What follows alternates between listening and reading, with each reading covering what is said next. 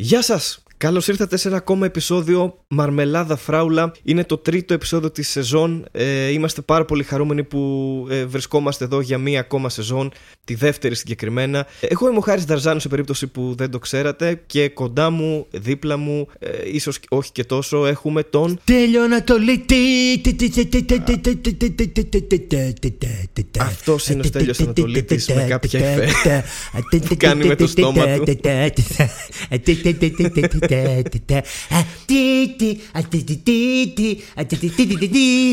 Τέλος από Σούπερμαν για κάποιο λόγο. Κάποιο drum and bass και μετά. τα, τα, τα, τα, τα,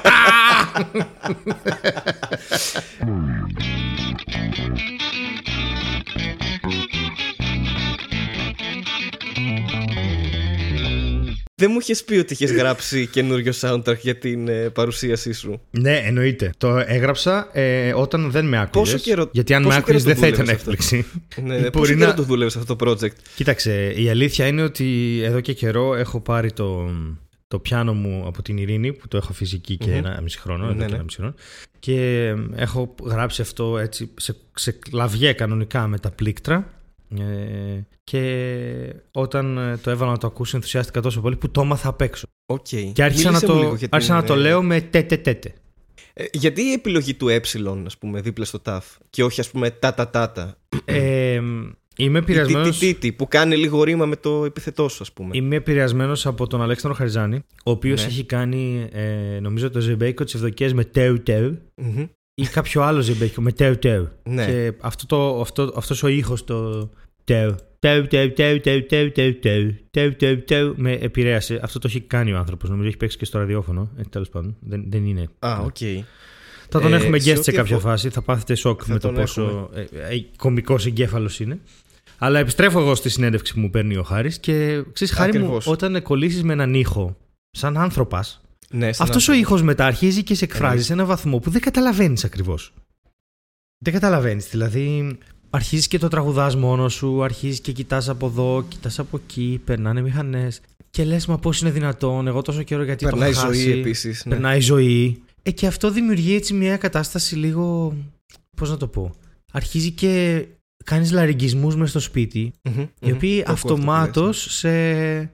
Σε πώς το λέμε ρε παιδί μου σε, σε οθείς στο Τι- να ανοίξει το στόμα σου και να βγάλει αυτούς τους μαγικούς ήχους Ναι, και εκτοξεύουν τη, τη μουσική δημιουργία και Α, όλα ακριβώς, αυτά. Καταλαβαίνω τι λες. ακριβώς. Ε, σε ό,τι αφορά, ας πούμε, την ενορχίστρωση, θέλω να, Μμμ. να ρωτήσω έτσι, γιατί ακούσαμε ε, πώς, πώς κατάφερες να, να μαζέψεις τόσα πολλά όργανα και να δημιουργήσεις αυτούς τους ήχους και αυτό το πράγμα, το συνονθήλευμα ε, μουσικών ε, αρωμάτων, θα έλεγε κανείς, ε, που ακούσαμε στην εισαγωγή. ναι, το, το βασικό ε, είναι του να ονόματός μυρίζεις σου. καλά από τα αυτιά Ναι.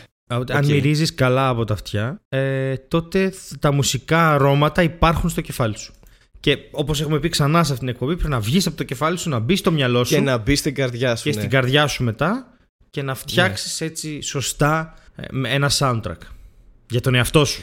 Που το χρησιμοποιείς παντού. Για το- Δηλαδή, μπορείς να έχεις ένα Bluetooth ηχείο και όταν μπαίνεις να ψωνίσει ρούχα να παίζει το soundtrack.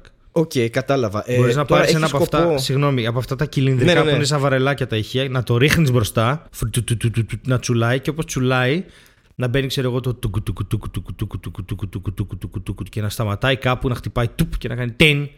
Τεν, τεν, τεν. Εδώ βλέπει, εδώ ο ήχος είναι τεν, δεν είναι τε.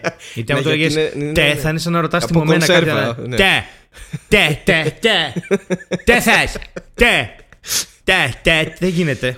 Δεν μπορείς να το. Δεν γίνεται, όχι. Ενώ θέλει την. Είναι, είναι ο ήχος σε κάθε τραγούδι έχει έναν ήχο στο κεφάλι. Πρέπει να έχουμε και ένα στοιχείο ρεαλισμού, ας πούμε, για να είναι πιστευτό ότι είναι ήχος.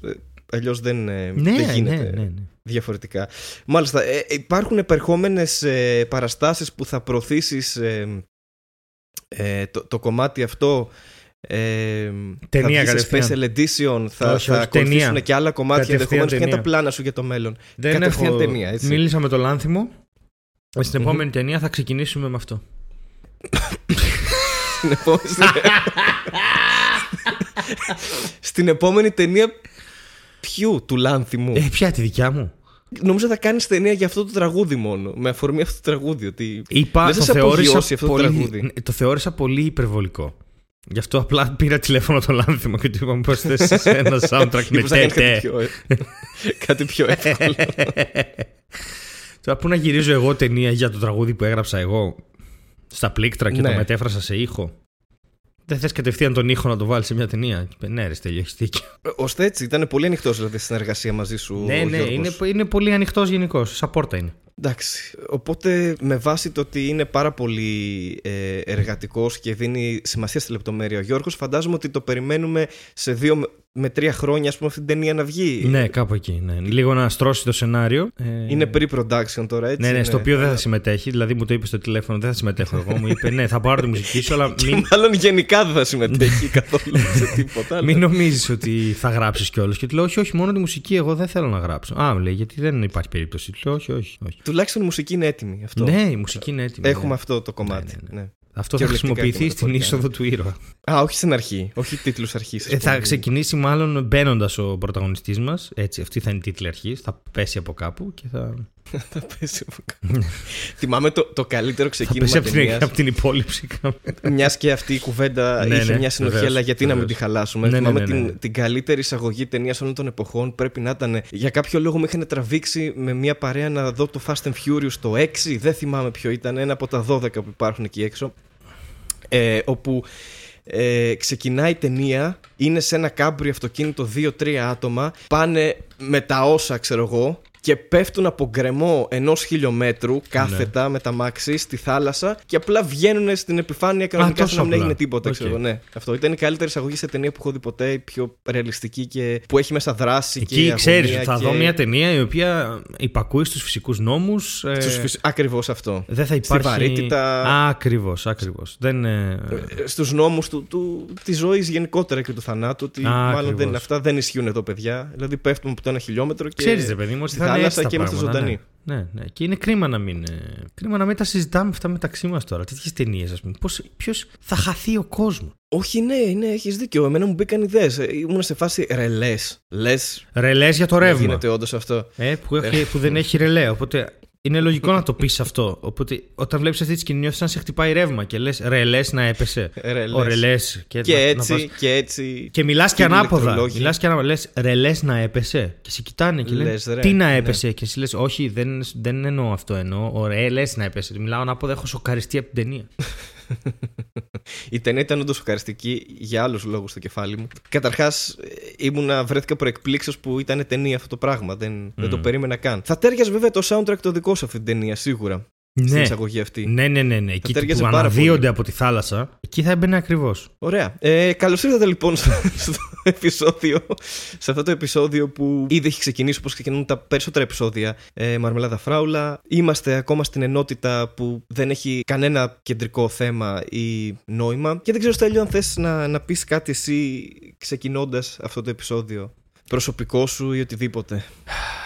Κάτι γενικότερο, ας πούμε, που συμβαίνει και σε Πολύ απασχολεί. προσωπικό. Ε, όχι πολύ προσωπικό τώρα, μην το τραβήξουμε τόσο. Τότε θα πω κάτι λίγο προσωπικό. Ο Γιώργο.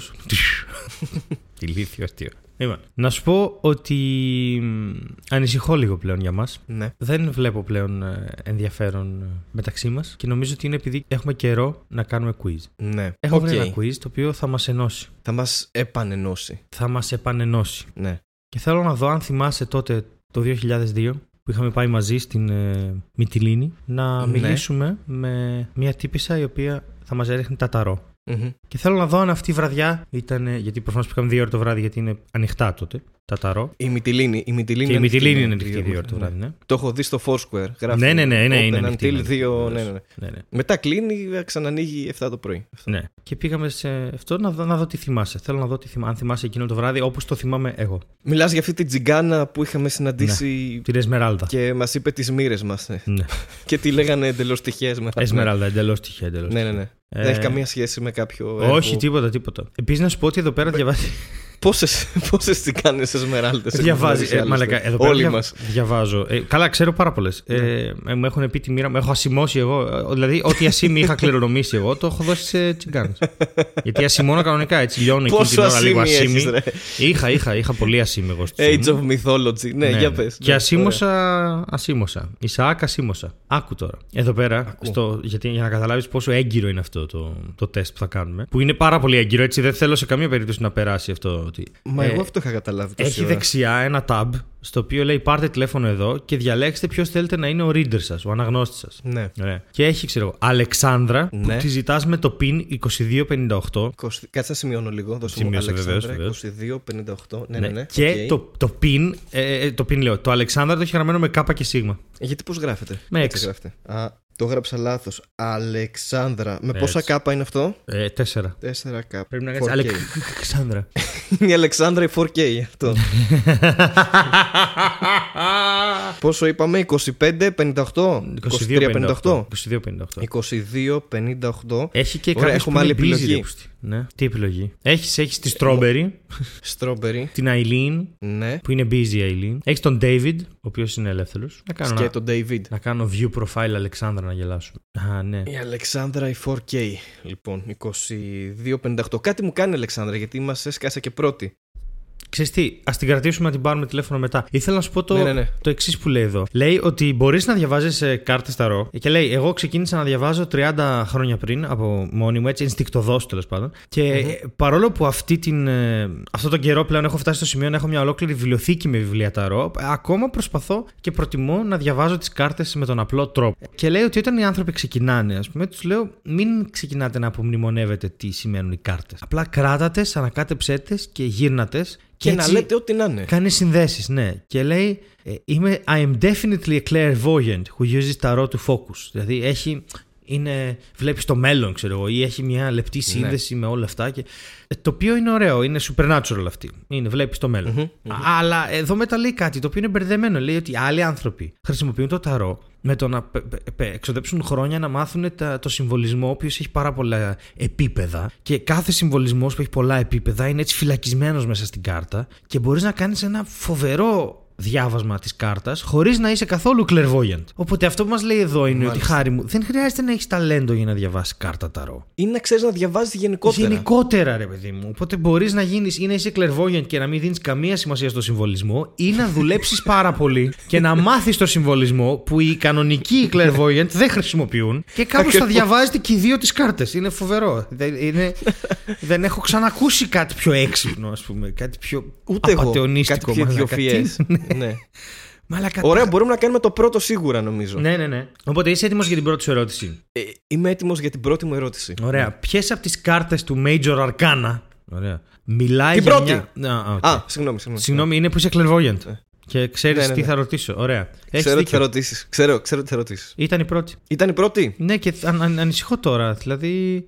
Ξέρεις ποιο είναι το twist, ε, Στέλιο; Ότι εγώ χρόνια μελετάω όμως ε, τα ροκάρτε. Τα τελευταία 19 χρόνια ασχολούμαι από το 2002 τότε με την Εσμεράλδα και τη Μυτιλίνη. 17 Κάτι μου χρόνια. έκανε όλο αυτό.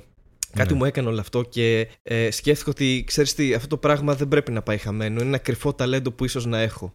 Ναι. Γιατί να μην μπορώ να διαβάσω το μέλλον ενώ είμαι τόσο έξυπνος. Και ήθελα να σου πω ότι όντως τα τελευταία 19 χρόνια ασχολούμαι ε, με κάρτες ταρό. Μάλιστα. Ξέρεις τι; Γι' αυτό ήξερα και την απάντηση. Δεν ξέρω αν πρέπει να νιώσω μειονεκτικά τώρα. Γιατί εγώ γιατί δεν μπόρεσα να προβλέψω νιώσε ότι εσύ λίγο. θα ξέρεις την απάντηση και, ώστε να μην σου κάνω αυτή την ερώτηση. Γιατί είσαι της άλλης σχολής εσύ. Τον αδιάβαστο. Ναι. Είσαι εντελώς wildcard. Μπορεί να ξέρεις τη δεύτερη ερώτηση. Ναι, θα η γίνει. αλήθεια είναι ότι έχω ένα προαίσθημα και δεν θέλω να σου κάνω την τρίτη ερώτηση γιατί προβλέπω ότι θα την κάνεις λάθος. Ξέρω το πρόστιμά σου. Ξέρω το πρόστιμά σου. Ξέρεις το προαίσθημά ξέρω. μου. Άρα ξέρεις ότι τελικά θα την κάνω ή δεν θα την κάνω την τρίτη ερώτηση. Ξέρω ότι τελικά η τρίτη ερώτηση θα γίνει σεισμός.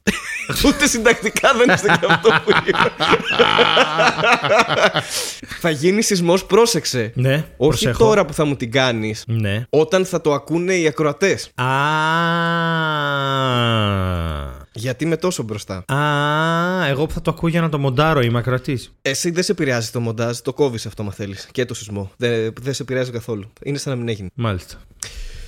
Ε, let's ε, proceed. Ε, let's proceed. Πάμε στη δεύτερη ερώτηση που είναι δεδομένο ότι θα γίνει. Αυτό Ναι, η δεύτερη το θα ξέρουν γίνει. όλοι. Το Δεύτερη ξέρουν θα όλοι εδώ γίνει. πέρα. Ναι, ναι, και ναι, εγώ ναι. και εσύ και αυτοί που μας ακούνε. Ναι, ναι, ναι, ναι, ναι. Λοιπόν, τι νούμερο είναι η κάρτα της αυτοκράτηρας; Το 2, το 3, το 7. Της αυτοκράτηρας είπες. Ναι, ναι, ναι, The Empress. Τώρα εδώ πρέπει κανονικά να.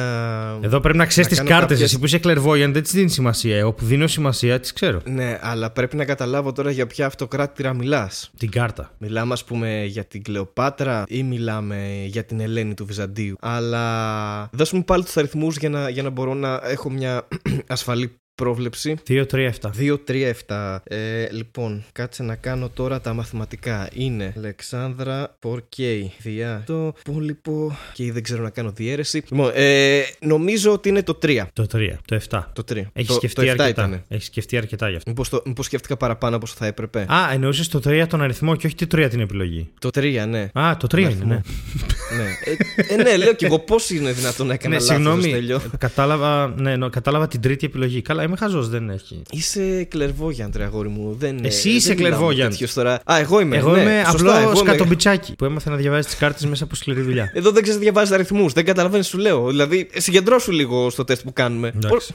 Εντάξει. Ποια Το από είχα τις προβλέψει παρακάτω αυτό που θα κάρτες γίνει, ναι. έχει μεγαλύτερη συσχέτιση με ξαφνικά δραματικά γεγονότα; 1. Ο πύργος. 2. Ο θάνατος. Ή 3. Ο ηλίθιος. Λοιπόν, κοίτα. Ε, Που είναι είσαι διαφορετικό ηλίθιος από ό,τι αν είναι νομίζεις- στη ζωή. Ναι, ναι, περίμενε. Είμαι είσαι ηλίθιος. ηλίθιος Ναι. αν νομίζεις ότι ο θάνατος είναι κάποιο αναπάντεχο γεγονός. Γιατί θα συμβεί σε όλους μας. Οπότε Ισχύει, σίγουρα αυτό δεν ισχύει. είναι κάτι από τα δύο. Άρα Ισχύει. είναι ο πύργος. Έχεις απόλυτο δίκιο. Είναι ο πύργος, χάρη. Είναι ο πύργος. Και θέλω να πω. Και όχι να περιευτολογώ, αλλά το, το ανέλησα πάρα πολύ σύντομα και πάρα πολύ σωστά, έτσι. Ναι. Και συνδέοντας όλες τις κάρτες. Ισχύει. Ε, ισχύει. παρακαλώ, παρακαλώ, Εγώ είμαι συνάδελφε. ηλίθιος. Ο θάνατος Ναι. θα έρθει σε όλους. Άρα περισσεύει ο πύργος. Ακριβώς. Θέλω να και σου εδώ πω Δείχνει, το ότι. δείχνει τα πόσα χρόνια ας πούμε, έχω ρίξει στα, σε αυτό το πράγμα. Ακριβώς έτσι. και το Πόσα έχω πόσα, επενδύσει. πρόσεξε, το ότι απάντησες τόσο ξαφνικά και γρήγορα είναι από μόνο του ένα ξαφνικό δραματικό γεγονός. Οπότε λέγοντας τον πύργο, επιβεβαιώνεις και τα ταρό γιατί κατά κάποιο τρόπο συνδέθηκε εσύ με αυτή την κάρτα Ναι. και είπες τον, ε, τον πύργο. Και ήθελα να σου πω για τον ηλίθιο, ήθελα να σου πω ότι ε, δεν θα μπορούσε να είναι ο ηλίθιος γιατί.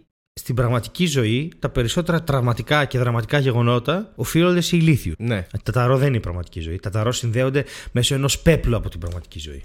Αυτά. Και τώρα, θα κάνω την Επίσης, τελευταία ερώτηση. Πέθαναν τρία άτομα στην Ινδία. Α, γιατί; Ήταν ένα δραματικό. Ε, το, το Α, είναι, κατάλαβα ήταν τώρα. δραματικό, ναι, ναι, ναι. Εντάξει, Ναι, ναι, ναι, ήταν οκ. δραματικό. Από Οκ, το. όλα καλά, όλα καλά. Νόμιζα ότι. Ναι. Ε, Όχι για αυτούς, αλλά ναι. Η τελευταία ερώτηση είναι η εξής. ναι. Την κάρτα του ηλίθιου. Και εδώ θα κρίνει, θα κρίνει πάρα πολλά. Εντάξει. Τώρα, ε, ναι, πριν Στην κάρ- κρίνουμε ναι, ε, ναι. και κρυθούν πάρα πολλά Ναι, ναι, ναι. πράγματα στη- Ναι. σε αυτή την ε, κρίσιμη ε, ερωτηση Μμμ. ε, τώρα συνειδητοποιώ κάποιους στίχους του Bruce Dickinson από κάποια τραγούδια. Ότι αυτές οι κάρτες είναι όντως το full scat και τα λοιπά. Υπάρχουν όλα αυτά. Ναι. Μήπως γι' αυτό, επειδή άκουγα από μικρός metal, ε, είμαι τόσο Μα, για- καλός. μα η metal είναι ξεκάθαρα συνδεδεμένη με clairvoyancy. Ναι, Βλέπεις το Μπράβο. μέλλον, το πεπώνει δηλαδή. βλέπεις το μέλλον. Ναι. Ναι. Και Μιλάμε μισά ελληνικά, Συγγνώμη, μισά ναι, ναι. αγγλικά πάντα. Μια συνειδητοποίηση. Ναι, εκεί μου ήταν αυτή. Αλλά ας προχωρήσουμε στην ερώτηση τέλος πάντων. Γιατί Μμμ.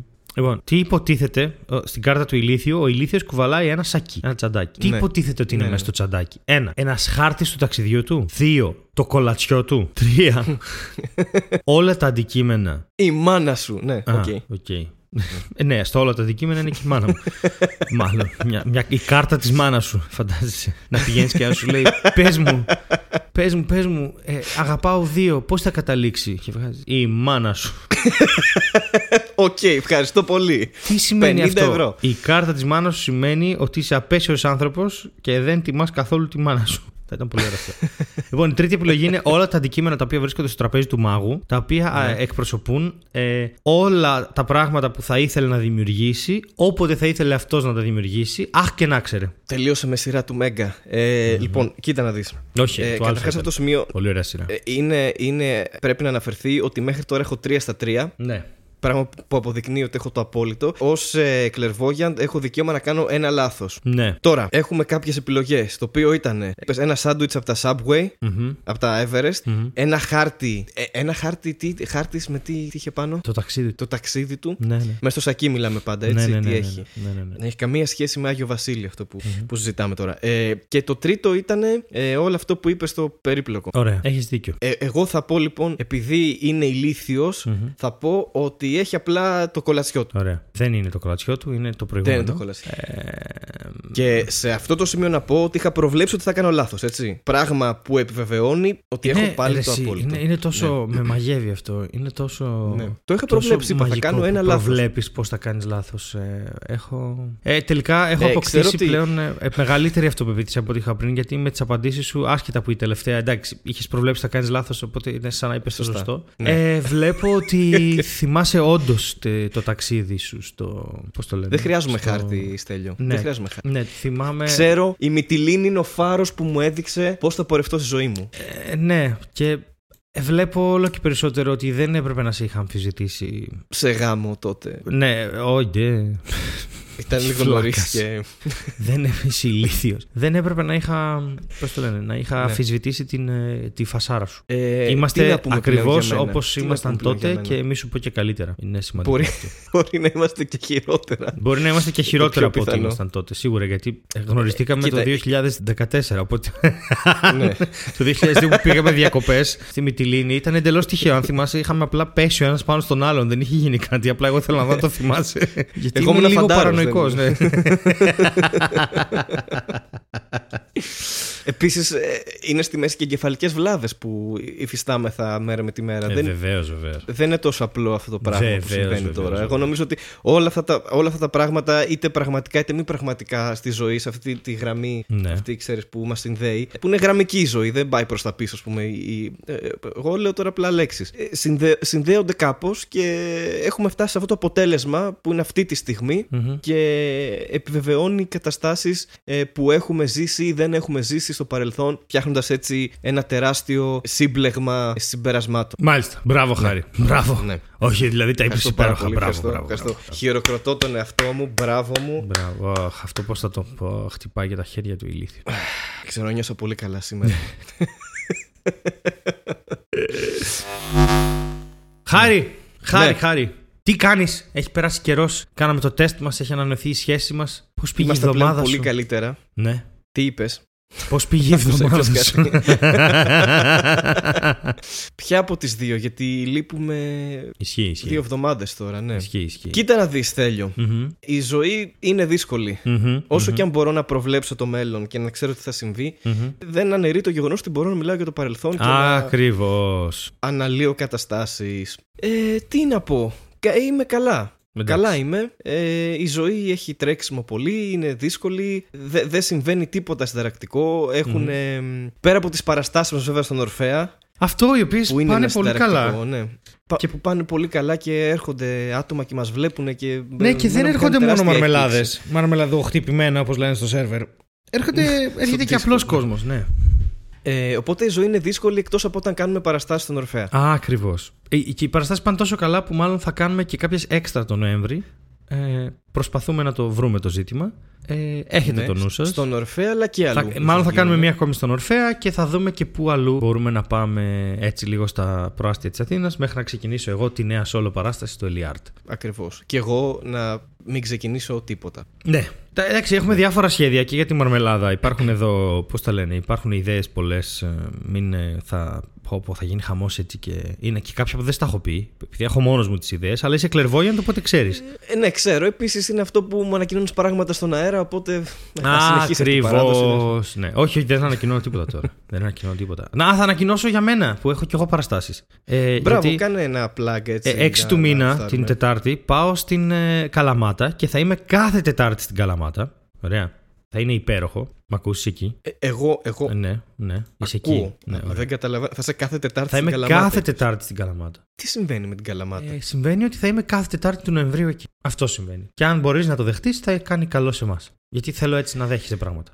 Πρέπει να τα ακούσω τώρα αυτό, έτσι. Ναι, Πρέπει να ναι, μου το ναι, κάνεις ναι, ναι, αυτό. τώρα στον αέρα στο Ναι, ανακοινώνω. Έτσι, για να είσαι τέτοιο. Κάθε Τετάρτη στην Καλαμάτα, Ναι. λοιπόν, θα είναι ο Στέλιος. Ναι. Πηγαίνετε εκεί δίπλα του και πιείτε ένα καφέ. Δεν ξέρω. Ακριβώς. Λοιπόν, κάθε Τετάρτη θα είμαι εκεί για παράσταση. Θα ανέβουν οι πληροφορίες στο Instagram και στα υπόλοιπα. Μετά, την επόμενη μέρα, πρέπει να κάνω Καλαμάτα Πάτρα. 8.30 ώρα το πρωί δεν έχει άλλο. Έχει μετά στις 4 και δεν προλαβαίνω. Και μετά να κάνω Πάτρα Γιάννενα γιατί παίζω στα Γιάννενα. Εγώ νόμιζα ότι απλά δουλεύεις σε κτέλ πλέον. Ω, αυτό, Θα αυτό. ανακοινώσεις. Χθε έπαθα, μαλάκα, χθες έπαθα ένα απίστευτο τέτοιο που λέω πώς θα πάω από Καλαμάτα στα Γιάννενα; Και κοιτάω Καλαμάτα Γιάννενα και έχει δύο δρομολόγια τη βδομάδα. Α, ωραία. και δεν βγαίνει, ας πούμε, καθόλου. Και πάει από, από πύργο, νομίζω. Οπότε Ωραία. πρέπει να πάω, να πάω στην Πάτρα, που είναι 8.30 ώρα το πρωί, να φτάσω, θα κάνει 2 ώρες νομίζω. Να φτάσω στην Πάτρα 10-11 και μετά να περιμένω μέχρι. τις- πα- πα- παρα- παραπάνω, μπορεί να κάνει και 3 ώρες. Και μετά να περιμένω μέχρι τις 3 παρατέταρτο να- για να πάω Γιάννηνα που θα κάνει άλλες 3 ώρες. Πανέμορφα. Ναι, είναι Άρα πανέμορφο. μπορείς να Και δουλεύεις παραπάνω. σαν ελεκτής, Ναι, ναι, παράλληλα. θα μπορούσα να ελέγχω τα ειστήρια σε αυτές τις διαδρομές και να βγάλω και λίγο το μεροκάματο. Και μετά έχω παράσταση εκεί, στο θυμωμένο πορτρέτο, και μετά σηκώνομαι από τα Γιάννηνα και πηγαίνω κατευθείαν Κέρκυρα το πρωί. Ναι. Ε, Που είναι σχετικά κοντά. που είναι σχετικά κοντά, ναι. Ελπίζω κάπου εκεί να μπορέσω να κοιμηθώ σε όλα αυτά. γιατί έχω και τα φάρμακά μου, θα πηγαίνω σαν κοτόπουλο από εδώ και από εκεί. Παίζω στην Κέρκυρα και μετά σηκώνομαι πάλι. Άκου τώρα να δεις. Θα σηκωθώ πάλι 8 ώρα το πρωί, γιατί 8.30 φεύγει από Κέρκυρα το, το κτέλ. Πάει, μπαίνει στο καράβι, κάνεις μια ώρα και 45 λεπτά, περνάς απέναντι και μετά κάνεις περίπου ε, 3,5 ώρες για την Θεσσαλονίκη. Σύνολο όλο το ταξίδι είναι 6 ώρες. Ε, 6 και 45. Με μια στάση Ναι. και το πλοίο. Οπότε ε, 6 και 45, 1 και 45 το καράβι είναι 5 ώρες, αλλά είναι και η ώρα να μπεις, να αποβιβαστείς, να κάνεις. Την άλλη χάνεις περίπου ένα μισάωρο. Συν το διάλειμμα, οπότε είναι περίπου 4 ώρες ταξίδι. Ε, αυτά έχει ζωή, ναι. Ναι, τώρα αυτό σημαίνει ότι εγώ θα ξεκινήσω από την ε, Κέρκυρα στις 8.30 και θα φτάσω στις 3 στη Θεσσαλονίκη. Ωραία. Πολύ ωραία. Μπορούσα να πάρω αεροπλάνο. Το αεροπλάνο Ναι. κάνει 3 και ώρες, διότι από Κέρκυρα πάει Αθήνα, έχει layover Ναι. πάνω από μία ώρα και μετά από Αθήνα σε πάει Θεσσαλονίκη και έχει μία πτήση που κρατάει 3 και ώρες και μία πτήση που κρατάει 9. Και να ρωτήσω, το αεροπλάνο κάνουν έχει και αυτό 140 επιβίβαση, ευρώ. αποβίβαση κανονικά; Ε, όχι, όχι, απλά από το σπίτι σου κάνεις έτσι. Σε πετάει με Και σε αλεξίπτωτο, πετάει, ναι, ναι, ναι. Μα, μαλάκα. Ναι, οκ. Τι θα. πει- Είναι ηλίθιοι έτσι. Είναι ηλίθιοι 130 ευρώ για να πάω Αθήνα και μετά να πάω Θεσσαλονίκη. Από Γιάννενα θες αυτό, Από, έτσι. από Κέρκυρα. Καλά, από Γιάννενα Από δεν το Κέρκυρα, συζητάμε. Από συγγνώμη. Γιάννενα έχει μια πτήση 13 ώρες. Δηλαδή τύπου να τα πάω Γιάννενα Κέρκυρα νομίζω Γιάννενα. έχουν υδροπλάνο μόνο δεν έχουν τα Γιάννενα. Ε, ξεκάθαρα. Ναι. Κάτι τέτοιο. Δηλαδή να φύγεις με υδροπλάνο από Γιάννενα να σκάσεις στη Θεσσαλονίκη. Εκεί στο λιμάνι. Στο εκεί, θερμαϊκό ναι, στο μέσα. θερμαϊκό μέσα. Μαλάκα. δεν... Έκλεισε η Ryanair, έφε- έβγαλε τα δρομολόγια της Ryanair και η Olympic Air απλά δεν μπορεί να κάνει τίποτα. Δεν καταλαβαίνει πώς δουλεύουν αυτά. Λέει θα τους πάμε πρώτα Αθήνα και μετά. Εντάξει, υπάρχουν Για να συγκεκριμένα γεμίζουν οι πτήσεις. Προγράμματα και διαδρομές, ναι. Ε, ε, ρε, δεν υπάρχει τώρα αυτό το πράγμα. Δεν μπορεί να δίνεις 150 ευρώ για να πας πρώτα στην Αθήνα και μετά στη Θεσσαλονίκη. Στην ουσία, μία πτήση είναι η Κέρκυρα Αθήνα. Δεν έχει άλλη. Δεν έβαλε Κέρκυρα Θεσσαλονίκη. Που πάλι το αεροδρόμιο της Θεσσαλονίκης θα μου πεις δεν μπορεί να το στηρίξει με κόσμο. Το καταλαβαίνω. Βάλτε μικρότερα αεροπλάνα. Δεν ξέρω τι. Πάλι το αεροδρόμιο της Θεσσαλονίκης που έχει μεγαλώσει το πύρι Fraport κτλ. Και, και θα γίνει μεγαλύτερο και θα χτιστεί και ένα κτίριο ακόμα κτλ. Πάλι υποφέρει. Όλες οι πτήσεις πάνε Αθήνα, ό,τι και να γίνει. Και μετά και στην ουσία το αεροδρόμιο αυτό δέχεται μόνο το Αθήνα Θεσσαλονίκη. Τέλος πάντων, πάει στο διάλογο. Οπότε ναι, θα περάσω, θα κάνω αυτό που έκανα και πέρυσι. Σε 48 ώρες ταξίδι, πέρυσι έκανα 32 ώρες ε, το κτέλ. Οπότε με βλέπω και φέτος να κάνω αυτό. Είναι ένα τετράωρο μέχρι την Καλαμάτα. Και μετά από την Καλαμάτα είναι ένα τρίωρο μέχρι την Πάτρα, άλλο τετράωρο μέχρι τα γιαννενα Εντάξει, το Γιάννενα Κέρκυρα εύκολο και μετά το Κέρκυρα αυτό. Και στη Θεσσαλονίκη Πάρα πολύ πάλι ωραία. έχω παράσταση. Που Πάλι θα- έχεις και εκεί παράσταση. Ναι, που Δηλαδή, θα ο τελικός ανακοινωθεί. προορισμός σου είναι η παράσταση. Ναι, ναι, ναι. Θα είμαι στη Χαριλάου στο 8.30. Αυτό θα είναι περιορισμένο. Θα είναι λίγες θέσεις. Γίνεται στην γειτονιά μου την παλιά που είχα ένα φίλο που ήξερε και έπαιζε τα κορντεόν. Και επειδή θέλω να τον δω, θέλω να κάνω μια παράσταση εκεί. Θα είναι μόνο 70 θέσεις, ώστε να Και να μπορέσω παίξει τα μετά ακορντεόν. να πάω το Γενάρη να, να κάνω κανονικά την παράσταση. Πάρα πολύ ωραία. Συνοψίζοντας, μπορείτε να βρείτε τον ε, Στέλιο σε όλα τα κτέλ ε, σε όλη την Α, Ελλάδα. ακριβώς. Για πάρα Σε πολλές επικρατείες. ώρες θα εμφανίζεται εκεί. Ναι, θα ναι. κοιμάται, θα βλέπει σειρές. Α, ακριβώς. Ε, θα μπορείτε να του μιλάτε, Α, να βγάλετε τα ακριβώς. παπούτσια σας, να νιώσετε πιο άνετα. Ό,τι προβλήματα έχετε, μπορείτε να απευθυνθείτε στο Στέλιο. Παράλληλα, ενδεχομένως να ελέγχει και εισιτήρια, γιατί μας ακούνε από τα κτέλ και οι άνθρωποι έχουν βρει τη λύση στο πρόβλημά τους. Θα έχουν έναν άνθρωπο για όλα τα κτέλ πανελλαδικός, ο οποιο θα ελέγχει τα εισιτήρια πριν φτάσει σε κάποια παράσταση και ελέγχει τα δικά του εισιτήρια για να δει πόσα έκοψε. Εγώ θα είμαι 31 Οκτωβρίου στον Ορφέα. Μμμ. Παρέα με το στελιο ε, αν ζει μέχρι τότε. Ναι, ναι, ναι, αν όλα αυτά έχουν πάει καλά. όλα αυτά έχουν πάει καλά και φτάσει σε όλου αυτούς τους προορισμούς και παίξει. Και δεν έχω κάτι άλλο πέρα από αυτό. ναι, εντάξει. Για το podcast. Κάποιοι άνθρωποι, ξέρεις. Κα- κάποιοι άνθρωποι είναι λιγότερο πετυχημένοι. Αυτό πρέπει να αποδεχτούμε. Κάποιοι άνθρωποι δεν θα κάνουν καριέρα ποτέ. Μάλιστα, εντάξει, καμία σχέση. Καμία. Δεν πήγαινε εκεί. Ναι. Πήγαινα ότι κάποιοι άνθρωποι είναι σαν εσένα, χάρη μου. Είναι, ικανοποιούνται με μία παράσταση. Εγώ είμαι πιο. Θέλω παραπάνω. Εσύ δι- είσαι, ναι. Ότι να είναι, ό,τι και να πούμε τώρα ακούγεται λάθος. Ποδήλατο. Λοιπόν, ναι, λοιπόν, άκου να δεις τώρα. ναι. Θέλω να δώσω μια συμβουλή. Διάβαζε ένα άρθρο. Ωραία. Ναι. Διάβαζε ένα άρθρο χωρίς λόγο. Μου, μου άρεσε πάρα πολύ ο, ο- ε, πόσο απλός ήταν ο τίτλος και, και πόσο το έχει υπεραναλύσει. Θα σας δώσω να καταλάβετε τι, τι εννοώ και στο αγαπητό κοινό μας και σε σένα, Στέλιο Ανατολή. Τι, τι, τι, τι, τι. Κάπως έτσι ήταν το τραγούδι στους αρχικούς ε, τίτλους. Ε, το, το οποίο είναι το εξής. Ωραία. Είναι ε, από την ε, Ελιάνα Κοφού Μμμ. και το άρθρο είναι το εξής: Υγιεινή διατροφή. Απλοί τρόποι για να τρώτε περισσότερα φρούτα. Μμμ, πολύ ωραία, μου λείπει αυτό. Γιατί ξέρεις τι κάνω. Εγώ συνήθως κάνω το λάθος. Απλά πε- α, ψωνίζω φρούτα και τα τρώω. Ναι. Χωρίς να έχω τρόπο. ξέρεις- Δηλαδή μπορεί να είμαι και αγενή Εγώ- καμιά φορά. να λέω φέρετε το μήλο μου και να μην μιλάω σε κανέναν. Να είναι άδειο το σπίτι και να μιλάω στους τοίχους. Ναι, προφανώς ένας τρόπος δεν είναι η αγένεια για να φας παραπάνω φρούτα. Mm. Ε, εντάξει, ε, λίγο να μαθαίνουμε. Αλλά εγώ το λάθος που κάνω είναι ίσως ότι δεν τρώω καθόλου φρούτα. Α. Ε, οπότε αυτό το άρθρο θα με βοηθήσει πάρα πολύ. Προσωπικά για, για δική μου προσωπική ενίσχυση Αχα. Τι είδους; βιταμινών είναι Α, αυτή, οκ. γίνεται αυτό Ναι. το πράγμα τώρα που γίνεται. Οπότε πάμε να δούμε 10 tips για να τρώτε περισσότερα φρούτα για να αναβαθμίσετε τη διατροφή σας. Μμμ. αφορά άτομα σαν και εμένα που λέω έχω κάνει ίσως το λάθος ότι δεν τρώω καθόλου φρούτα. Εντάξει, ρε παιδί. Λοιπόν, ε, είναι εδώ για να μας βοηθήσει λοιπόν. Και νούμερο 1. Ναι. Μπορείς να σχολιάζεις παράλληλα αν θέλεις. Ο νούμερο ένα τρόπος για να τρώμε περισσότερα φρούτα είναι το να, κρα... να τα κρατήσουμε στο οπτικό μας πεδίο. ναι. Ότι αφήστε τα φρούτα σε ένα μπολ στο τραπέζι της κουζίνας σας ή σε ένα ευδιάκριτο μπολ στο ψυγείο, ώστε να θυμάστε ότι πρέπει να φάτε προτού χαλάσουν. Πώς σου φαίνεται σαν ιδέα αυτό, Δηλαδή, εσύ τα φρούτα που τα βάζεις όταν τα αγοράζεις, ας πούμε; Εγώ Στην τα βάζω αποθήκη; σε ένα Ναι. μικρό έτσι μεγάλο μπολ ξύλινο. Τα βάζω εκεί. Και κάποια τα βάζω στο ψυγείο. Δεν θέλουν όλα τα φρούτα ψυγείο. Ναι. Ή αφήνω ας Είναι πούμε, σε πολύ ανοιχτή την ευδιάκριτο- πόρτα της κουζίνας ώστε να είναι ψυγείο η κουζίνα. Είναι ευδιάκριτο το σημείο όμως ή τα βάζεις κάπου που δεν τα βλέπεις καλά και λες. Άρε γαμώ, είχα κάτι φρούτα εδώ πέρα. Πού είναι τώρα, πρέπει να τα φάω. Ε, καμιά Ε, φορά μου αρέσει να απορώ. Και από σίγμα και άλλα γράμματα. Αλλά καμιά φορά μου αρέσει να απορώ για το που έχω βάλει τα φρούτα. Μπορεί να ρωτάω το συγκάτοικό μου, Κώστα, τα φρούτα που είναι; Και να μου λέει, Στέλιο, τι έχεις πάθει πάλι με τα φρούτα; Να του λέω, ξέρεις ότι έχω αδυναμία στο λιάγκα. Κοίτα, κοίτα να δεις τι γίνεται. Επειδή καμιά φορά η σχέση με τα φρούτα αν είναι καλή Μμμ. και καθημερινή όμως, Μμμ.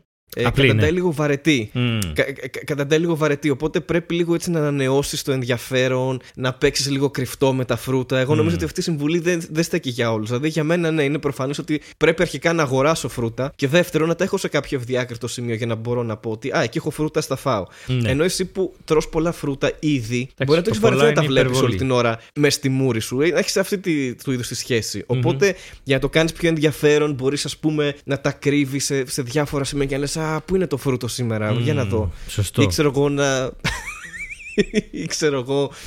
Ε, να τους αγοράζει πιο σεξι εσόρουχα ή οτιδήποτε για να, για να έχει ένα ενδιαφέρον έτσι. Ναι, ναι, πρώτα τα σωστό. φας. Αν δεν έχεις δει μήλο με τάγκα, δεν έχεις δει τίποτα.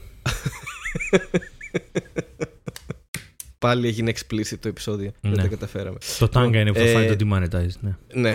Που είναι απλά ένα εσόρουχο, έτσι δεν είπαμε κάτι κακό. Όχι, όχι, δεν, βέβαια. Δεν είπαμε κάτι. Κακή είναι η μάνα τους, ναι. Ε, ναι. Δεύτερη είναι διευκολύνετε τον εαυτό σας. Στα Απλά φρούτα. αυτό είναι μια είναι συμβουλή. δύσκολο, ναι. Παίρνετε Τύπου, φλου- μη φρούτα φεύγετε χωρίς για τη φλούδα. δουλειά. Μη φεύγετε για τη Όχι, είναι ακόμα χειρότερο. Μην φεύγετε χωρίς, ε, για τη δουλειά χωρίς να έχετε πάρει μαζί σας ένα τάπερ με κομμένα φρούτα. Γιατί δηλαδή- Όλοι αυτό κάνουμε. Θα ξυνήσει. Θα ξυνήσεις. Άιντε, λες και είσαι φρούτο. Όχι, εσύ θα θα ξενήσει. ξυπνήσεις το πρωί Να μου λες. και θα πεις: Έλα τώρα, ας κάνω στη ζωή μου πιο εύκολο το να τρώω φρούτα. Α ξεφλωδίσω και ας κόψω κομμάτια σε ένα τάπερ που θα πάρω μαζί μου φρούτα. Έχεις δίκιο, Και θα το ακούγεται πιο ξεχάσω, εύκολο γιατί από το δουλεύω. ας μην πάρω καθόλου, ας μην δώσω καμία σημασία. ακούγεται πολύ πιο εύκολο το ας λερώσω ένα τάπερ ξεφλουδίζοντα συνέχεια τα φρούτα. Ε, Σωστό. Έχεις Και δίκιο. μετά να ναι. έχω να πλύνω και το τάπερ πέρα από τη δουλειά που έχω Είναι να κάνω. πολύ καλή συμβουλή. Λοιπόν, η, τι, τι ξέρω, μήπως είναι όλα υπέροχα. Η, η τρίτη είναι προσθέστε τα, τα φρούτα, εννοεί, γιατί δεν ξέρω να διαβάζω. Προσθέστε τα στη σαλάτα σας. Mm, έχεις δίκιο. έχεις δίκιο. Ήταν Mm. αυτό. Έχεις δίκιο γιατί τώρα τελευταία ας πούμε βάζω ρόδι εγώ στη σαλάτα μου και το ρόδι είναι ένα φρούτο Και που λ- δεν τρώω. Και λέει για το ρόδι. Τι, ποιος; Αλλά ξέρεις τι, εγώ βάζω έτσι κι αλλιώς σαλάτα μου φρούτο γιατί τρώω ντομάτα, ξέρω εγώ, που είναι ήδη φρούτο. Άρα γιατί να βάλω κι άλλα φρούτα μέσα, ξέρω εγώ. Τι, τι, τι, τι θα φτιάξω ακριβώς; Εντάξει, κοίτα. Ε, αν έχεις φάει μια ωραία σαλάτα με μαρουλίκια χλάδι και τα λοιπά ή κάτι τέτοιο, ή ξινόμηλο. Και, ε, είναι ωραίο, έχει δίκιο. Έχει δίκιο ότι μπορεί να είναι πολύ ωραίο. Ναι. Εγώ αυτό που δεν καταλαβαίνω είναι πώς αυτό είναι tips and tricks αφού είναι πιο δύσκολο έτσι να φας τα φρούτα. Δηλαδή, απλά φάε ένα φρούτο αντί να βρεις μια συνταγή. Ε, πρέπει να βρεις μια συνταγή που να ταιριάζουν. Δεν μπορείς σε μια σαλάτα που είναι χωριάτικη να πας να ρίξεις πεπόνι από πάνω. Θα είναι σκατά αυτό το πράγμα. Δεν τρώγεται. Δεν τρώγεται.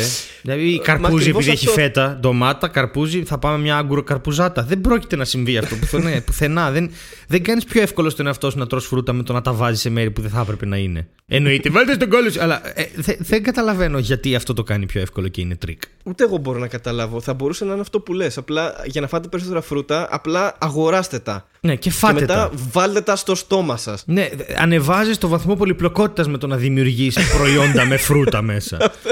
Δηλαδή πήγαινε βρες ξέρω εγώ τα 7 days croissant που έχουν μέσα μαρμελάδα βερίκοκο και πες ότι έφαγες βερίκοκο. Δεν καταλαβαίνω πώς. Ακριβώς. Ακριβώς. Ε, η τέταρτη επιλογή είναι επιλέξτε φρούτα για το επιδόρπιό σας. Δηλαδή, αντί να φάτε ένα γλυκό, Ωραία. δηλαδή κάποιος άνθρωπος θα, θα ήθελε να φάει ένα γλυκό. Ναι. Θα πει, Όχι, θα πάω να φάω φρούτα. Ναι, δηλαδή ακριβώς αυτό. Φάτε φρούτα. Αυτή είναι η συμβουλή που σου δίνω. φάει ένα φρούτο. Δηλαδή, η Νούμερο συμβουλή 5. Δοκι...